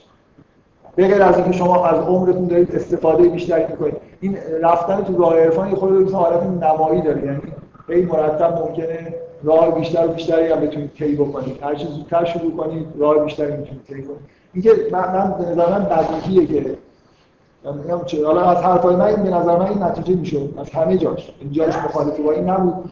ولی به نظر من اصلا برای اگه حرفای من بذارید کنار هر کاری رو بدیهیه که هر چی سن پایین‌تر باشه شما زودتر شروع بکنید بهتر به نتیجه می‌رسید. هر چی که آدم پیرتر میشه دیرتر می‌تونید یه چیزایی رو یاد قوه یادگیری آدم ضعیف میشه دیگه. اینا برای یاد گرفتنه. شما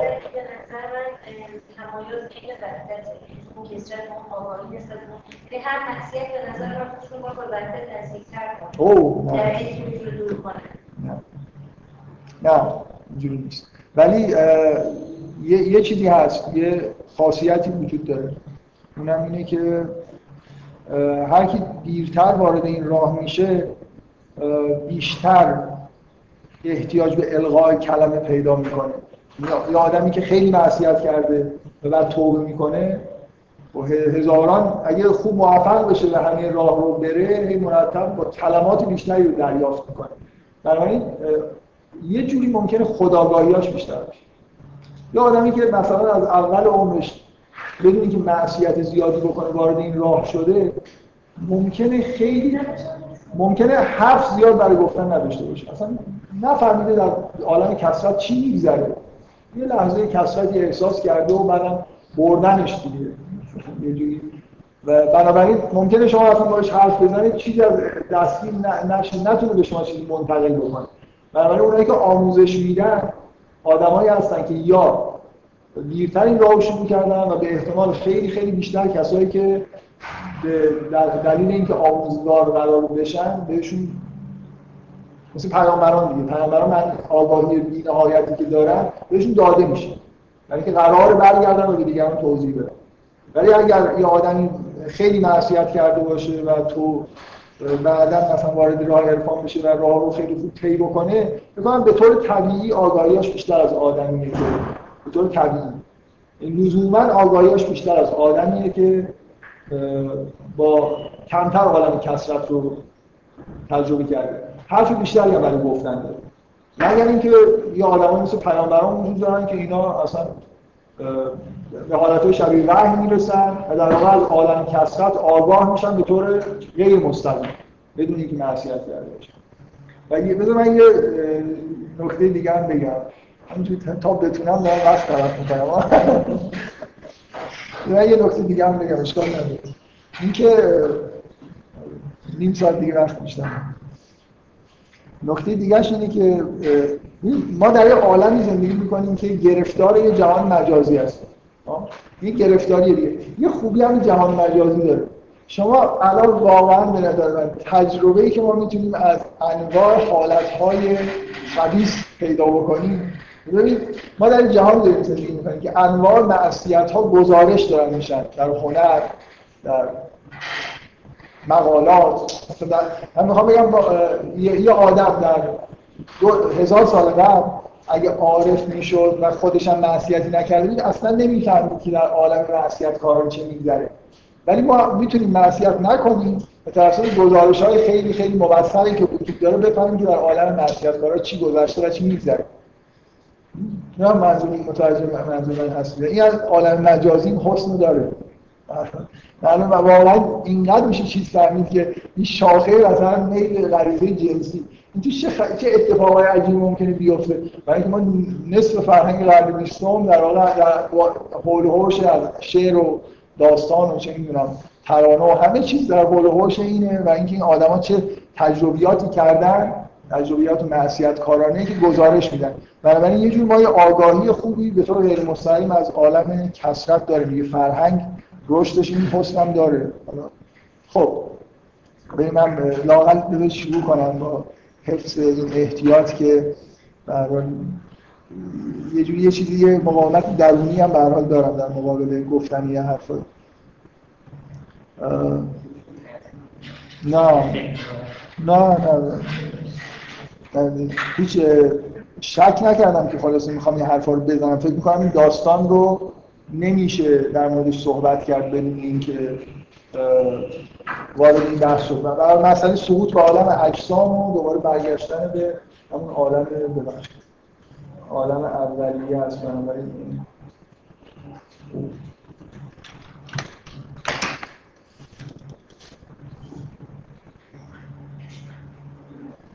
خبر خبر که تو استانبول یه انفجار پترولی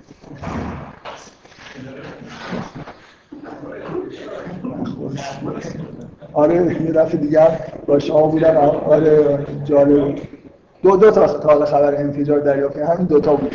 پولو معلومه روزای یک شنبه این ساعت ها ساعت های انفجار دیگه. هر دو دفعه شد پیش شما.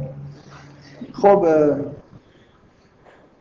بیاید بذارید من اول یه توصیفی بکنم از اینکه فرق بین این عرفان شیمیایی و لول بعدیش عرفان هندی و بعد این عرفان های دینی مخصوصا عرفان اسلامی به نظر من از یه جهتی خب من سعی می‌کنم بگم که چرا کامل ترین نوع عرفانه. ببینید توی توی عرفان شیمیایی یا عرفان حتی عرفان هندی حالا بذاریم اون عرفان شیمیایی رو بذاریم کنار اصلا مسخره بازی برای دقیقا به نظر من اگه یه نفر می‌خواد که مطلقا راههای عرفان رو برای خودش ببنده چون قوی ترین گلوله‌ای که می‌تونید به سمت اون سطح چیز پرتاب بکنه که یه جایی رو حفظ بکنه همین چیزای شیمیایی. این یعنی اصلا دیگه ممکنه کلا راه به سمت اون چیزا بسته بشه. یعنی یه تجربه های شبه عرفانی غلط بلوط دارید به دست میارید. یه چیزای شبیه تجربه عرفانی که ولی درست نیستن اصلا غلط. ولی عرفان هندی و نمی‌دونم بودیسم و اینا اینجوری نیست. چون طبیعی هستن بنابراین تجربه هاشون تجربه های غلطی نیست. بله؟ اولا که می‌دونید نه نکته اول اینه که اصولا تجربه با یه بار امتحان کردن احتمال اینکه حالتی به دست بده پایین. یعنی اکثر گزارش ها اینجوریه که تو دفعات اول اصلا تجربه ها هیچ شباهتی به تجربه عرفانی نداره. یعنی کم کم این اتفاق براشون میفته بعدم که اعتیاد آورن این که اصلا تجربه های درستی نیستن و یه جوری چیزن دیگه یه جوری مثل یه تجربه موهوم در واقع میمونن که شباهت هایی به تجربه عرفانی دارن من, من واقعا احساسم اینه که اصلا ممکنه یه سری نورال نتورک ها رو یه اوضاعشون میاد لغواتی کنن هیچ وقت نشه برگشت و مثلا یه چیزی طبیعی رو تجربه کنه. من من احساسم کاملا این حد اکثر تأثیری که تجربه عرفان شیمیایی روی یه آدم می‌تونه بذاره اینه که به این احساس بهش میده که یه عرفانی هست. اگه واقعا فکر با به اندازه کاری باش خوندن شعر و ادبیات و کتاب میشه فهمید که عرفانی هست. من می‌خوام بگم اون چیزی بهتون نمیده. ادامه ای نداره. به از یک لحظه این آدما متوجه میشن که حالت های عرفانی خیلی جالبی وجود می‌تونه داشته باشه. ولی ممکنه من میگم ممکنه نمی‌تونم قطعا بگم. به غیر از اون دو, توضیحی که اول دادم که اولا گزارش ها نشون میدن که در دفعات هم اولا حتی بعضی از آدما اصولا دچار تجربه عرفانی نمیشن با هیچ چیزی.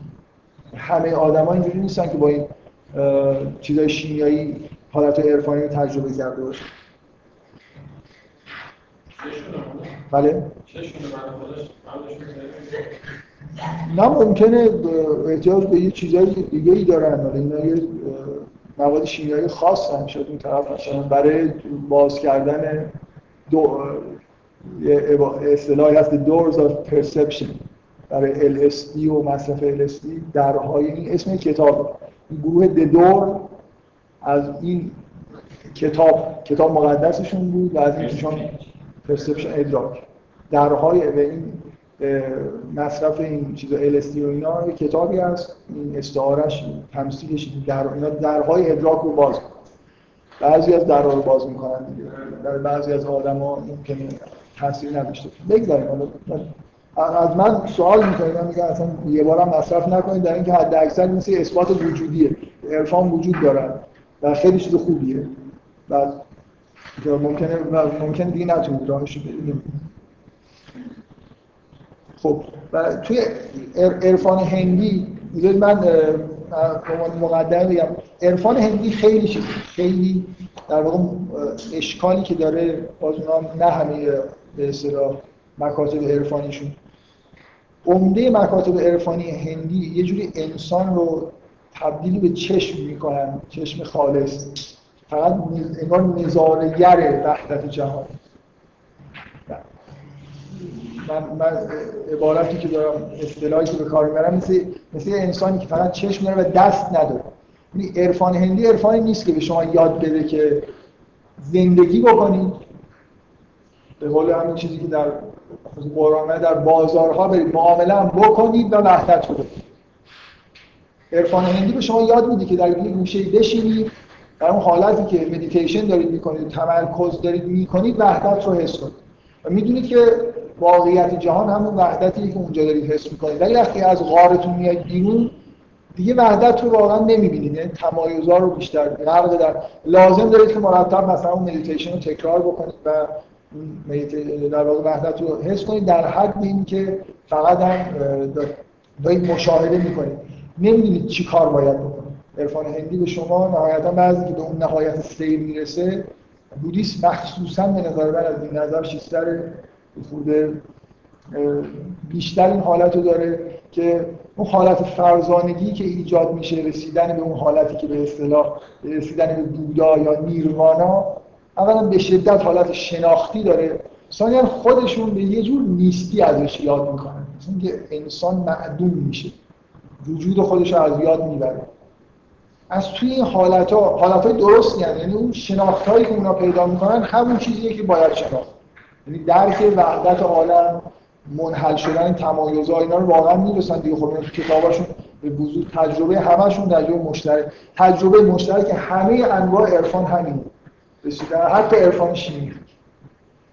که به یه حسی از من علم هم همین رو بهتون میگه دیگه. شما از علمی تمایز بین شما با جهان فیزیکی چیه؟ شما یه جوری در یه جهان فیزیکی دارید زندگی می‌کنید که با جهان فیزیکی در یه یگانگی به سر می‌برید یعنی به یه معنی میشه گفت یه حقیقت واضحی رو تا ما نمی‌بینیم. مثلا یه چیزی یه حجاب هایی هست که مانع دیدن میشه و اینا رو در واقع می‌تونید برید من می‌خوام بگم تو عرفان چینی بودایی عرفان هندی اصولا گرایش بیشتر به مشاهده و در واقع شناخته همراه با عمل نیست و نمی‌تونید در واقع در جهان زندگی عادی بکنید و یه, یه, یه مکتبی در عرفان هندی وجود داره و اینکه به اصطلاح حق مطلب و ادبهشون ایراد بی خود نگرفته باشم یکی از مکاتب عرفان هندی که بهش تانترا میگن ما از اولش اصلا هدف در مکتب تانترا همینه. شما در جهان زندگی بکنید و وحدت رو الان خیلی تانترا مده. یعنی که واژه رو مثلا تو اینترنت سرچ بکنید چقدر مثلا کتاب و وجود داره که حالا بگذاریم دیگه. اینا در, در واقع آموزش های توی تانترا هست که به شما در مورد هر حالت هایی زندگی عادی هم پیش میاد سعی می‌کنه که اون وحدت رو آموزش بده که چطوری میشه دید. در واقع یه سری آموزش های نظری هست. بگذاریم. برای در عرفان هندی هم وجود ولی گرایش کلی در بودیسم و عرفان هندی همینه که آدم بیشتر مشاهدهگره و عرفان عرفان شناختی نه عرفان عملی. من می‌خوام سعی بکنم بگم که تو عرفان اسلامی اصولا چیه و تفاوتش با اون عرفان ها. نمی‌خوام تطبیقا بدم مقایسه بکنم. فقط بیشتر می‌خوام توصیف بکنم که عرفان اسلامی چیه اول می‌خوام شروع بکنم با اینکه اون نقطه انتهایی که قرار تو عرفان اسلامی آدم بهش برسن چیه؟ قرار به, به چی انسانی که مثلا راه رو طی کرده داره به جایی رسیده مثلا پیامبران به چی رسیدن؟ ما تقریبا می‌دونیم الان کجا هستیم سقوط کردیم مثلا عبور کردیم در عالم اجسام. حالا قرار به کجا بریم که بعدا در این راه چجوری طی میشن؟ یه توضیح کلی بدم از شناختی بذار از اول از عملی بگم چون واضح توضیحی که یه آدمی که به انتهای مثلا سیر خودش رسیده از عملی به چی رسیده؟ یعنی چجوری زندگی می‌کنه و چجوری عمل می‌کنه؟ در واقع سیگنال خروجیش چجوری هم دیگه چه چه سیگنالایی میفرسته؟ چجوری در جهان داره واقعا به طور واقعی داره زندگی می‌کنه؟ در, در یک کلمه میشه گفت که انتهای عرفان اینه که از هر جور چیزی که یه ذره رنگ خودخواهی داشته باشه کاملا باید رها شده باشه. یعنی هیچ کاری رو برای خودش انجام نده. یعنی چی؟ یعنی که واقعا اینجوری باشه این آدم. همه کارهایی که تو زندگیش داره انجام میده به دلیل اینکه این کارها درستن داره انجام میده. نه برای اینکه من مثلا به نفعم ما اصولا چقدر معیار زندگی کردن؟ اینه که واقعا اولا یعنی یه آدمی که به انتهای عرفان رسیده حق رو تشخیص میده همیشه. دقیقا مطابق با حق عمل می‌کنه ولو اینکه برای خودش سخت باشه نامطبوع باشه. من بر خلاف منافع مثلا امیال خودش باشه. میلی اصلا انگار دیگه در یه آدمی که به انتهای راه رسیده میلی وجود نداره که به غیر از میل به حقیقت میل به درست رفتار کردن امیال دیگه وجود نداره که باعث بشه که این خطایی صورت بده واضح ببین انتهاش اینه که یه پیامبر یا یه انسانی که حالا در سنت به میگن انسان کامل انظر عملی به جایی رسیده که مثل یه ایجنت مثل نماینده خداوند معنای واقعی کلمه. یعنی تو هر لحظه اون کاری رو داره می‌کنه که خداوند می‌خواد که این آدم الان بکنه. که اولا تشخیص میده که خواست خداوند. تو این رو یعنی زندگیش اینجوری. در هر موقعیت این قرار می‌گیره حرکت درست رو داره انجام میده. بهترین حرکت ممکنه داره انجام میده. مثل من تو داستان یوسف خیلی روی این تاکید کردم که مثلا حضرت یوسف رو انداختنش توی چاه خب مثلا دوست داره پدرش رو ببینه دوست داره برگرده پیش پدرش. ولی بهش میگن که نباید این کار بکنه. خب اینم کاری که می‌کنه در همون کاری که ازش می‌خوان انجام میده برای اینکه اون کار کار درسته. اینکه من میل دارم پدرم تا آخر عمرش و یه جایی داره در حسرت اینکه پدر خانواده‌اش رو ببینه خب میسوزه. ولی تو عملش هیچ تأثیری نمی‌ذاره دیگه. یعنی این میل به دیدن خانواده یه چیزیه که انگار در عملش تاثیر نداره. اون کاری که درسته کار درست اینه که به برادراش آسیب نرسونه سعی بکنه که برادراش مثلا اصلاح بشن. کاری که خداوند ازش می‌خواد داره انجام میده. بنابراین این به کلمه ایجنت به کار می‌برن مثل یه آدمی که یه جای کارگزار دیگه انسان تبدیل میشه به کارگزار خداوند. یعنی همون در اینجا به دنیا اومده می‌فهمه که چی کارهایی باید بکنه و همون کارها رو داره. اینکه به نفع منه به ضرر منه مطلوبه برای من با امیال من سازگار من لذت می‌برم یا لذت نمی‌برم سخت یا راحت اینا اصلا کلا یه کنسل شد یه آدمی که تبدیل شده به کارگزار خداوند هر لحظه همون کاری رو که باید بکنه رو داره می‌کنه. بدون هیچ توجهی به خودش و امیال و عواطف و چیزایی که حالا مثلا ممکنه دوست داشته باشه انجام بده اینا رو در واقع مثال بهشون بی‌توجه یه جوری انتهای عملیش اینه که میل امیال یه جوری از بین میرن دیگه. امیال به میل به غیر خدا از بین میره. نه اینکه از بین میره در مقابل میل به خداوند تضعیف میشه. از بین که نمیره. خلاص هر کسی امیالی نسبت به حضرت یوسف در تمام این مدت میل داره خدا پدرشو ببینه. ولی میل بزرگتری درش وجود داره که مانع از امیالی که امیال شخصی هستن اینا توی رفتارش تاثیر بذارن. همیشه داره درست رفتار هیچ راهی برای اینکه یه آدم درست رفتار بکنه غیر از این نیست. عرفان تنها راهیه که شما به جایی می‌رسید که می‌تونید بگید که من تو زندگیم درست رفتار می‌کنم. اولا می‌فهمم درست یعنی چی. تو هر لحظه چه کاری بهترین کار ممکنه. ثانیا اینکه قدرت این کارو دارم یعنی امیال دیگه ای ندارم و نکته اینه که اصلا همون امیال دیگه است که باعث میشه که ما نفهمیم کار درست و غلط اشتباه تشخیص بدیم کارا رو بفهم شما گفتید خود ذاتی این کار درست انجام یعنی چی؟ این آها خب آره حالت حالت های طبیعی و فطری حالت های درست هست خب خب پس اگه این اگه طبیعت خودش رفتار بکنه همیشه یعنی اگه معصیت نکنید یعنی اگه شیطان نیاد و مثلا یه چیز غلطی رو درست جلوه نده و شما اشتباه نکنید اگه یه کار خطایی نکنید همیشه دارید اون کار درست انجام درسته. یعنی معصیتی که همه مشکلات رو به وجود میاره دیگه. آره، غیر از چه شناختی چه عملی. و معصیت هم در واقع نتیجه کذبه دیگه. اگه دروغی نشنوید دروغی نباشه شما معصیت یعنی اگه مثلا اون دروغو نشنیده بود از آدم کار بدی هم نمی‌کرد. چیزی رو گفتن که این خاصیتش اینه و بعد اینم این کاری رو کرد.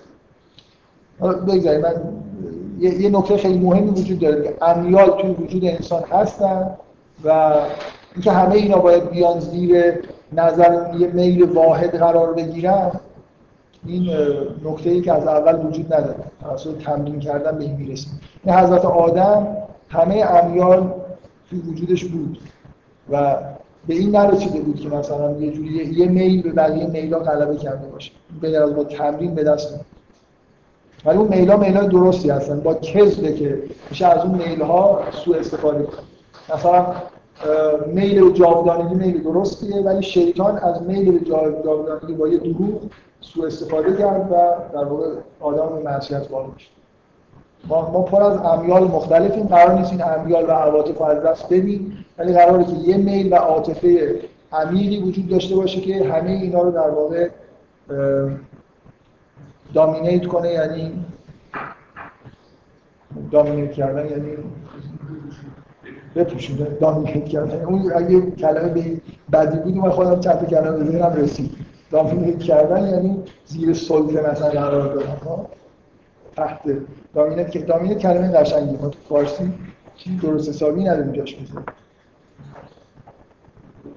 خب مثلا بذار این معنی کارگزار شدن ایجنت شدن. شما الان می‌خورید. می‌خورید برای اینکه میل دارید بخورید. و لذت می‌برید. یا نه خوردن خوبه و لازم. آدمی که به آخر سیر می‌رسه خوردنش هم حتی به عنوان دور, دور شدن از خودخواهی و خودبینی. یعنی بذار من اینجوری بهتون بگم. شما چرا اینقدر به خودتون توجه دارید؟ شما چرا به ایش از صبح که پا میشی توجهتون به خودتون خیلی زیاد به ایشون به اندازه خودتون توجه نمی‌کنید. من می‌تونم سوال کنم دیگه. من می‌تونم سوال کنم چرا من به آدمای دیگه به اندازه خودم توجه نمی‌کنم؟ من می‌خوام بگم آخر سیر اینه که به حالت عدالت کامل برسید خب؟ یعنی من من چه مثلا برتری نسبت به دیگران دارم که به خودم خیلی مثلا همش به فکر خودم چرا به فکر دیگران نیستم؟ و من به فکر خودم هستم بعدا اینجوری شما دیگه اصلا به فکر خودتون نباشید به فکر همه باشید به فکر مثلا تمام جهان هستی باشید ولی چون خداوند شما رو ایجنت قرار توی این جسم قرار داده بنابراین با این جسم می‌تونید غذا بخورید با این غذا می‌خورید منظور من می‌فهمید من می‌تونم توجه به خودم رو معقول بکنم یعنی عقل من چون من روی جسم خودم سلطه دارم جسم ایشون که سلطه ندارم. من می‌تونم دست خودم بیارم بالا دست اینی که نمی‌تونم بیارم بالا.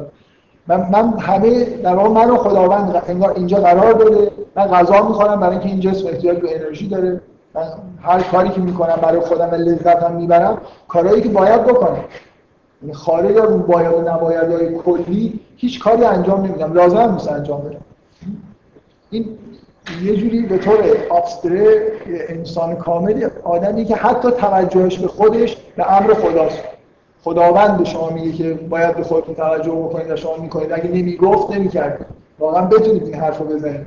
که اگر خدا به من نگه که مثلا به خودم توجه بکنم اصلا توجه نمی‌کنم. خدا میگه دیگه. همین همه جا. در واژگان ما میگیم که عقل. معقوله عقل میگه یا یا طبیعیه این چیز اون نداهای درونی که عقل به شما میگه که چه کاری درسته چه کاری غلطه اون اون چیزهایی که خداوند میگه. در بیرون توسط پیامبران به شما گفته در درونتون هم توسط یه چیزی که ما اسمش می‌ذاریم عقل به ما میگه. بنابراین بنابراین نامه در واقع خب این این چیزیه که در قرآن بهش میگن اخلاص. در واقع من می‌خوام اخلاص اینکه همه امیال تحت سلطه یک میل واحد قرار بگیرن اخلاص در واقع راه رسیدن به بهشت و موندن در بهشت استقرار در بهشت. کسی که به اخلاص برسه دیگه شیطان نمی‌تونه کاری باش بکنه. شیطان تنها کاری که می‌تونه بکنه اینه که از امیال متفرق بر اساس دروغ ها و اوهامی شما رو وادار به کاری بکنه که کار درستی نیست. وقتی این میلا همشون تحت سلطه میل به مثلا عشق به خداوند و میل به خدا قرار گرفتن. شما کارگزار شدید به معنای مطلق کلمه. دیگه هیچ دروغی هم نمی‌تونه شما رو از این چیزی که بهش رسید دور بکنه. این همون چیزی که توی این داستان میاد.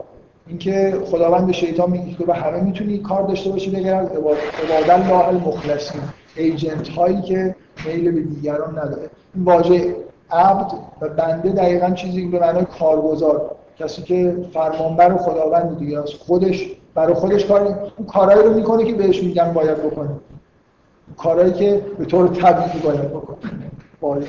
کارهایی که باید بکنه رو انجام میده اون کارهایی که دوست داره بکنه یا مثلا به میل خودش. حالا اصلا کاری واقعا هست که به نفع آدم باشه ولی به نفع همه نباشه به نفع عمومی نباشه. مثلا کاری وجود داره واقعا. من ازش نفع ببرم.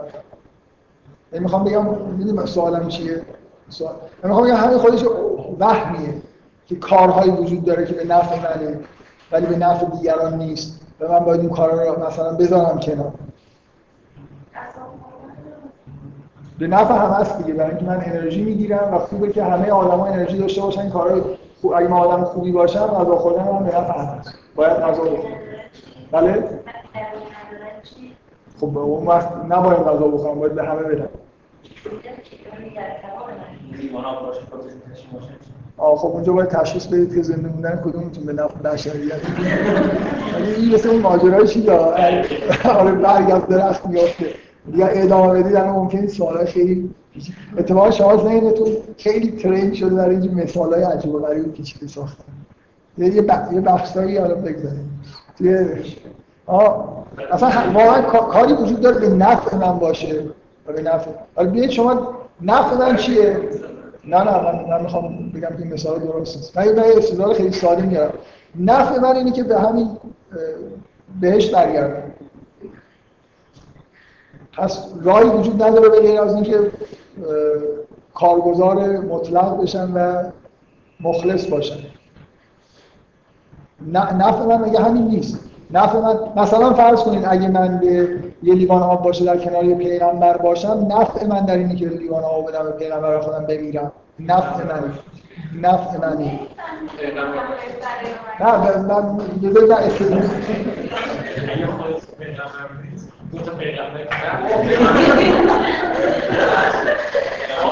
کار همیشه کار درست رو انجام دادن به نفع منه برای اینکه برای اینکه یه نفع بزرگ داره. استدلال من می‌خواد استدلال من دقت کنید یه نفع بزرگ تو این دنیا وجود داره. اونم رسیدن به همین حالته و این نفران هم شما خب باید اون شرایط کاری بکنه به نفع بشریت. نفعش اینه که خودش زنده نگه آدم خیلی فهمیده دیگه آدم میمیره به قولی یک ماه خودش خب مثلا حالی سوال مثلا پیچیده نزنید من, استدلالم خیلی ساده است. یه نفع برای انسان وجود داره با شما شما یه لحظه اینجوری احساس کنید که هدفتون تو زندگی هدفتون تو زندگی شده رسیدن به عرفان. راه رسیدن به عرفان و منتهای عرفان رسیدن به عرفانی که کار درست رو به نفع همه رو انجام بده. پس چیزی به نفع شما نیست. یه وهمه که من یه چیزای خصوصی و شخصی به نفع منه. این این در واقع فرض آدمی که این حرف می‌زنه اینه که غیر از عرفان و این راه کلی که باید طی بکنه مشغول کارهای دیگه ایه. همونقدر اون رو دوست داره فکر می‌کنه که مثلا اون کارا انجام بده چی میشه؟ هیچی نمیشه. واقعیتش اینه که تو همین اگه اینجوری فکر بکنید که یه آدمی تصمیم گرفته فقط و فقط تو زندگی هدفش به عرفان برسه خب معلومه که نباید به نفع خودش وقت یعنی توجه به نفع شخصی خودش در مقابل جمع اگر هم وجود داشت کار بدی بود. بنابراین به اون هدف اصلیش نمی‌رسه. خب از شناختی از شناختی هم باز در واقع از بین رفتن خودبینی به طور کامل. من دنیا رو از دید خودم هی نگاه می‌کنم. من انگار یه موجودی هستم. همش دارم به دنیا نگاه می‌کنم. از این دیدگاه محدود مثلا بشری مونم موجودی مثل من که الان دارم زندگی می‌کنم. اینکه چقدر میشه این توسعه داد؟ نزدیک شد به اون دیدگاهی که خداوند داره دنیا رو می‌بینه. دنیا رو از انگار از اون قله هرم نگاه کنم نه از این جای کوچک و محدودی که هستم فکر این میلیه که تو همه آدما هست که یه جوری این دیدگاهشون انگار از این محدودیت جدا کنن. اینکه اصلا راه شناختن جهان واقعا شناختن واقعی جهان اینه که شما از این غالب محدود و از این دیدگاه محدود نگاه نکنید یه دید کلیتر به جهان داشته باشید اینکه اینجوریه که به دلیل خودبینی و از طرف خودم نگاه کردن و از این محدوده خودم نگاه کردن که وحدت عالم رو درک نمی‌کنم. مثلا شناختن چیزش اینه که شما از یه جای بالاتر نگاه دارید نگاه می‌کنید. رسیدن به دیدن دنیا از یه جایی که نزدیک به اون قله است. نه از طرف خودم نگاه کنم. اینجوری که واقعا جهان هست بهش بتونم نگاه کنم. این مربوط به اینه که همون اموال در من کم باشه خودبینی رو در خودم از بین برده باشم. یک عبارت بسیار جالب از یکی از عرفای جالب ابو سعید ابوالخیر میگه عرفان در دو چیز است یک سان نگریستن و یک سو نگریستن. یکسان نگریستن یعنی شما چرا باید بین خودتون دیگری فرق بذارید؟ بین همه مو... همه موجودات عالم اینجوری یکسان هم دیگه همه مخلوقات خدا هست. اینکه من خودم رو بیشتر دوست داشته باشم بیشتر به فکر خودم باشم هی از ناحیه خودم به دنیا نگاه بکنم این چیزی که با عرفان سازگار نیست. عارف به جایی می‌رسه که همه موجودات در نظرش انگار یکسان هم خودش هم یکی از اون موجودات. اینجوریه که وحدت عالم رو میشه دید. در واقع نکته اصلی اینه که خودخواهی ها و خودبینی ها و اون امیال کاذبی که ما داریم مانع از این میشه که واقعا جهان اونطوری که هست ببینیم. و اونطوری که درسته در واقع رفتار بکنیم و این حالت شناختی نهایتا به اینجا می‌رسه که شما یاد می‌گیرید که همه چیز رو در واقع همونطوری که از اول انگار در بهشت آدم می‌دید اونجوری ببینید. یعنی اینکه من هر واقعی هم که در جهان مشاهده می‌کنم در عالم کسرت این رو به صورت ظهور اسماء الهی انگار ببینم. واقعی اتفاق واقعی یا نیست که من بشینم فکر بکنم بعدا. یعنی اصلا من جهان رو که نگاه می‌کنم چیزی به غیر از ظهور اسماء الهی نمی‌بینم. یاد بگیرم که اینجوری نگاه کنم. رسیدن به وحدت یعنی رسیدن به اینکه شما واقعا هر جا رو که نگاه می‌کنید به غیر از اینکه کلماتی رو می‌بینید و این کلمات در واقع قابل تحلیل به همون اسماء الهی هستن چیز دیگه ندارید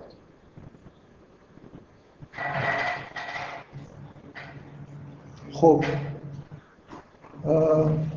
و یه توضیح دیگه هم میشه داد که رسیدن به این سیر و سلوک یه معنی واقعی هم داره.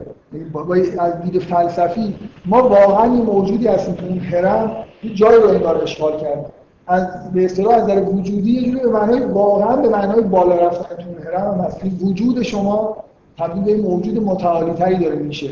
وقتی درست عمل می‌کنید و درست نگاه می‌کنید واقعا جایگاه شما تو اون هرم هرم واقعیه و شما تو اون هرم دارید به قله واقعا نزدیک میشید. اینکه حرف از تقرب به خدا می‌زنن یعنی واقعا شما این موجودی هستید که در در این حالی که جسمتون حفظ شده در این پایین ولی توجهتون به اون بخش از وجودتونه که خیلی نزدیک به قله هرم یه به معنای بالا رفتن به معنای واقعی کلمه هم هست. که اون نقطه اوج هرم جاییه که تعین توش عرفا از این حرف زیاد زن تو آخر جایی که انگار تعین وجود نداره. وجود مطلق خب اصلا خداوند رو در فلسفه به عنوان وجود مطلق ازش اسم می‌برن یعنی وجود وجود بدون هیچ تعین و نام و نشان. این یه اصطلاح عرفانی اینجا وجود داره. مثلا توی شعر حافظ انها. وقتی میگه انها منظور اون هویت الهی که اصلا میگه اسما و صفاتی هم نداره. یه چیزی که اصلا هیچ کسی بهش راه نداره. عدم تعین مطلق. اینکه چرا این سیر عرفانی نهایتا منجر میشه که انسان از میزان تعینش در واقع کاسته بشه. واقعا اینجوری قرب به خداوند معنی واقعی پیدا می‌کنه. یعنی شما هر چی که تو بیشتر تو خودتون باشید بیشتر موجود متعینه یعنی اینکه مثلا همه کارگزاران خدا اگه شما کارگزار مطلق خداوند بشید چه فرق با ابراهیم داره اصلا همون شدید دیگه مثل اینکه یه بار دیگه ابراهیم تو این دنیاست فقط جسمش فرق می‌کنه. این منظورم چیه؟ که همه پیامبران داره یه چیزن دیگه. یعنی که همشون یه کاری می‌کنن یه جور دنیا رو نگاه می‌کنن. فقط انگار یه جور آدما یه آدمی که به اون آخرش می‌رسه انگار تکرار همه اون آدمای قبلی هستن که به اونجا رسیدن. تو این بودیسم که اصطلاحی وجود دارن که رسما میگن طرف بودا شده. بودا یه چیزی آدم نیست انگار. شما شما می‌تونید بودا بشید جسمتون که مهم نیست. بودا شدن یعنی که دوباره یه بار دیگه اون حقیقت تو عالم داره تکرار میشه. خب من من دیگه حالا فعلا سعی کردم توصیف بکنم که آخرش مثلا تو عرفان اسلامی نهایتش چیه فرق اساسی با عرفان هندی نیست که قرار نیست که در عرفان اسلامی کسی چشمشو به روی جهان ببنده و سیگنالی دریافت نکنه که بتونه تو حالت وحشت خودش رو حفظ کنه. یا آدم مثل پیغمبرا با همه جور موقعیتی می‌تونن در واقع سر کار داشته باشن و در عالم وحدت هم باشن حتی میشه با بنی اسرائیل مثلا همسفر شد. و وحدت رو حفظ کردن. فکر کنم بزرگترین هنر رو از این نظر از این موسی اشیام داده. که گرفتار یه قوم عجیب و غریبی شد که هی موقعیت های عجیبی پیش می آوردن ولی از موسی در حال از عالم وحدت پایین نمیدن من خیلی چیزایی که می‌خواستم بگم. نگفتم ولی حالا جلسه آینده میگم. دیگه شروع کردم مجبورم بگم. نمی‌تونم